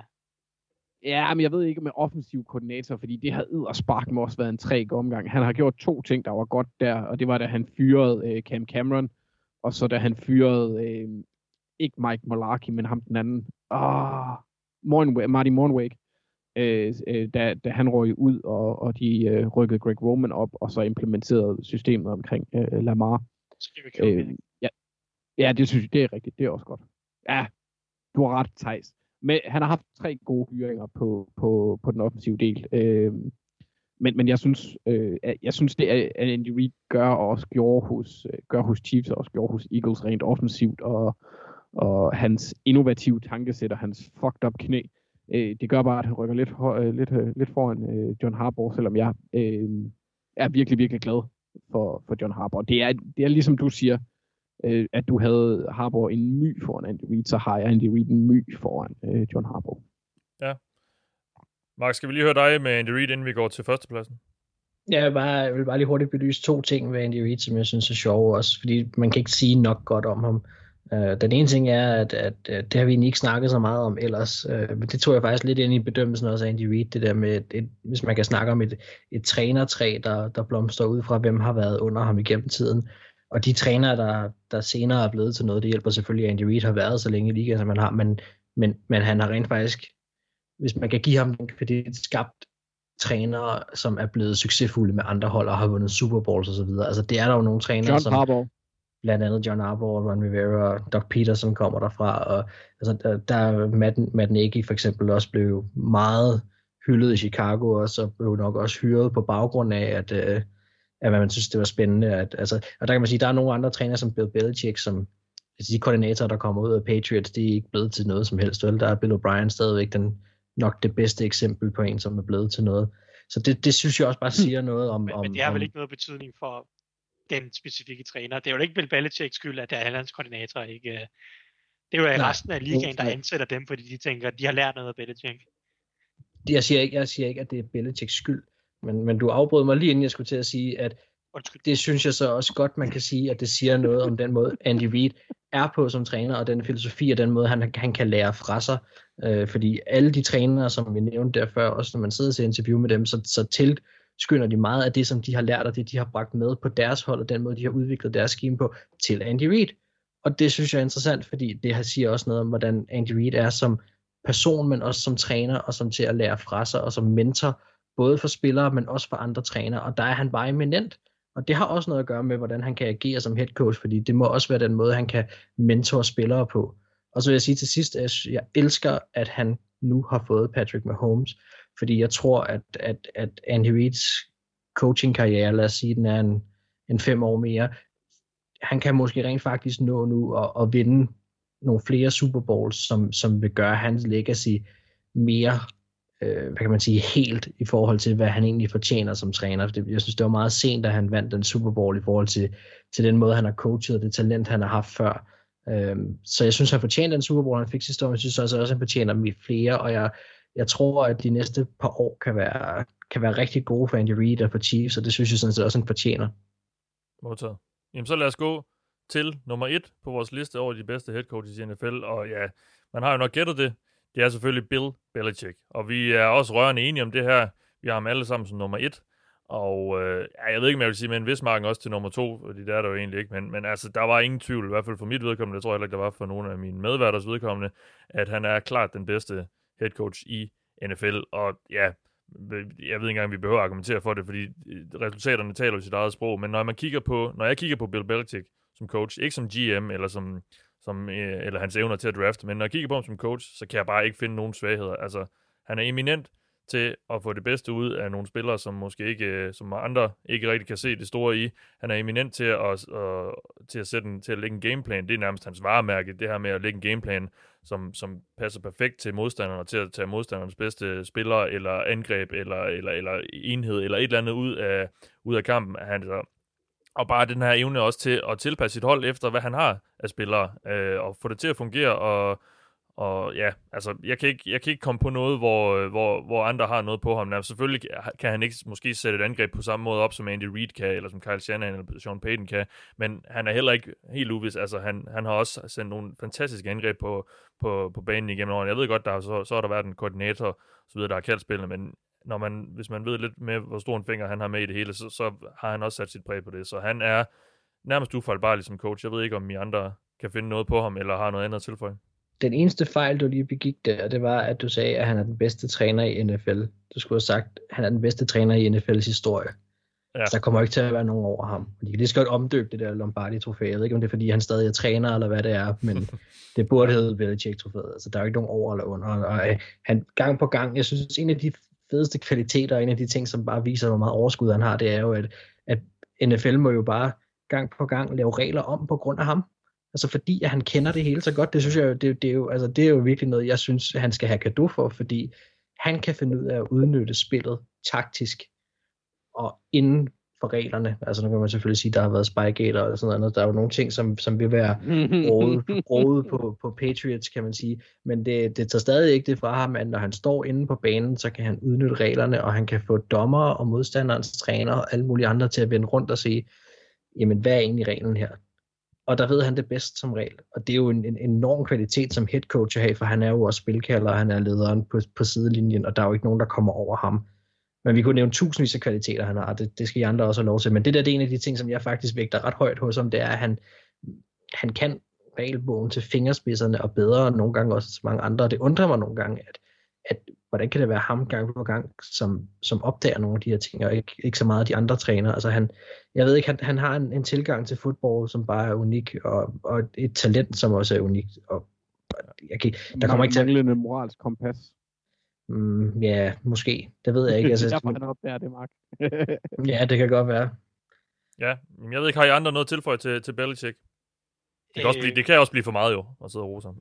ja, men jeg vil, jeg vil, jeg vil, så, så vil jeg ikke rose ham, men så vil jeg i stedet for sige, at jeg glæder mig rigtig meget til at se ham i den kommende sæson, hvor Ja, han ikke har Tom Brady. For at se, netop som du snakker om, han har sat mange gode angreb på banen, men det har så altid været Brady, der har været der til at løse den opgave i en forstand. Jeg ved godt, der har været offensive koordinatorer, og de er også dygtige, og Josh McDaniels er dygtige, og alt det her. Det gik også bare godt med Matt Castle. Ja, nå, ja, ja. Men, øh, men, men, men jeg vil gerne se, hvad det er for en type angreb, og hvordan det ser ud nu her, hvor at han så ikke har Tom Brady. Nu har han så Jared Stid- Stidham, så det kan være, det bliver endnu mere konservativt og endnu mere trist, fordi det er en ung øh, prøvet quarterback, der er blevet valgt i fire runder af draften, og ikke har spillet nogen kampe overhovedet. Men jeg glæder mig meget til at se, hvad det er for et angreb, og hvad det er for et hold, Bill Belichick sætter sådan sammen filosofisk. Hvad er det for en retning, han ser for Patriots nu her, øh, både næste år, og så måske også de kommende år. Fordi, ja, ja, det glæder jeg mig bare til at se. Jeg, jeg, vil, ikke, jeg vil ikke stå og kalde, øh, at, at det kan blive konservativt, eller hvad det kan, fordi det, det ved jeg ikke. Bill Belichick, han kan blive ved med at overraske lige så længe øh, han lever, men, øh, men øh, jeg glæder mig i hvert fald bare til at se, hvad, hvilken retning han tager Patriots i, fordi han har bare altid haft Tom Brady som sådan den der ryggrad på holdet, der nok altid skulle få angrebet til at fungere. Og, og det, det er jo så, altså, fordi Tom Brady har altid været fremragende til at justere nogle ting og finde en måde at, at få angrebet til at fungere på, og altid været dygtig til at, altså, at løfte, løfte de der ofte tvivlsomme våben omkring ham. Og, og det kan godt blive svært med en Jared Stidham, eller hvem fanden de nu ellers har på quarterback, øh, måske efter 2020. Men vil, Så, vil, vil så du det ikke sige, sjovt at se. altså nu siger du, at Tom Brady altid har været, altså fra det øjeblik, øh, Tom Brady trådte ind på banen, var han jo et produkt af Bill Belichick. Altså det er Ja, ja. ikke, så, så, så, så altså, jeg synes, at, at, at, at tillægge, altså man bliver nødt til at huske tilbage også på, at Belichick har været med til at skabe Tom Brady også. Tom Brady kom ikke ind og var et first round, first pick. Altså, det, det, det er, der har været, der må have været en masse arbejde, og der har selvfølgelig været noget, der har klikket imellem de to, øh, fodboldmæssigt, den måde, som, som, som Belichick gerne vil spille på, den måde, Tom Brady har været til at, at træne ekstra hårdt og været competitive osv., men, men jeg er ret sikker på, at vi skal tilskrive meget af den football IQ og den viden, som Brady har fået gennem tiden, til Bill Belichick. Altså, Ja, ja, men det er klart, det, det har selvfølgelig en indflydelse, men jeg vil også sige, måske så de sidste 10 år, jeg tror Tom Brady, og den måde Tom Brady er på, og hans personlighed, og hans ekstreme vindermentalitet, og egentlig villighed til at gå på kompromis med sådan sin egen stjernestatus, tror jeg har været ret vigtig for den kultur, som de så har skabt igennem de sidste, ja, det er jo så nærmest 20 år, ikke? Men, mm. men at kunne fastholde den kultur de sidste 10 år, var det klart, at de første 5 år, 7 år af den der Patriots øh, Brady Belichick æra, der var alle jo fod og gammel, og de vandt tre Super Bowls, og hvad ved jeg. Øh, men, men altså, at kunne fastholde det der, det tror jeg, det tror jeg, at Brady og hans sådan, villighed til at ofre sig, eller ofre sin stjernestatus, øh, har, har spillet stort ind. Og det var også meget, der snakker om, at det er en af grundene til, at Brady blev træt af Patriots til sidst, det var, at Belichick behandler ham ikke anderledes. Altså, han kunne lige så godt være en rookie, næsten i hvert fald. Ikke? Mm. Og, og, og det er jo i forhold til, at nu snakker vi om alle de her øh, assistant, head, øh, assistant, assistenttrænere, som så er kommet ud og floppet rundt omkring. Der er ikke nogen andre, der har kunnet overføre den her no bullshit, uh, do your job, whatever uh, mentalitet hos andre hold. Og, og jeg har en mistanke om, at Tom Brady har været meget afgørende for, at måske at den måde at bygge en trup på, og den måde at håndtere en trup på, har fungeret så godt, som den har gjort. Jeg siger ikke, at Bill Belichick ikke kan styre sin trup fremover. Men jeg tror virkelig, at Tom Brady har spillet en stor rolle i, i den kultur, der har været skabt i Patriots, og jeg glæder mig til at se, hvordan den bliver skabt fremover. Altså det, det er jeg ret i, det tror jeg rigtigt, men, jeg, men samtidig har de også bare, altså, så længe de bliver ved med at vinde, jo stærkere har, har hans filosofi jo stået frem, og jo større en grund har der jo været til at lytte til ham, og jo større en grund har der været for spillere, der kommer fra andre klubber, har der været at komme til Patriots et år eller to, vinde en Super Bowl, og så skar ud igen et andet sted. Øhm, så, så man kan sige, det har jo også hjulpet, at han, de er blevet ved med at vinde, og så tror jeg, at det har været et eller andet sted nemt nok for Brady at sætte nogle ting til side, fordi han så har ville vinde mere, og det har vidst han, at, at det kunne han på den måde. Så, så altså, jeg tror, så længe at, at egentlig spillerne gider at købe ind på, på hans filosofi, på Belichicks filosofi, så er der en god chance for, at de kan vinde, og det tror jeg jo sådan set, at det, det er jo det, Belichick tilbyder, det er, hvis du vil vinde, så skal du spille under mig, og, og, men så er det også my way or the highway. Ja, og, men, øh, men, men det er jo så, fungerer det med Stidham. Det er jo så det, eller hvem, som, hvem det nu ellers skulle være. Ja, det, det, det, er det, som jeg synes bliver interessant. Men der er jo dig, omstændigheder har vi i hvert fald øh, fået kronet Bill Belichick nu, som den bedste head coach i ligaen, og dermed er vi jo så også nået til vejs ende i øh, den udgave af det ovale kontor. Jeg ved ikke, Mark, havde du noget her på faldrebet? Nej, jeg sagde bare, at jeg var Nej. enig med Thijs i, at jeg glæder mig til at se, hvad han, hvad han gør med Patriots. Modtaget. Jamen, øh, vi vender snart tilbage med endnu en omgang NFL-snak her i det ovale kontor. I denne omgang, der har du lyttet til mig, Mathias Sørensen, med mig her. Mark Skafte, Anders Kaltoff og Thijs Joranger. Vi ses ved.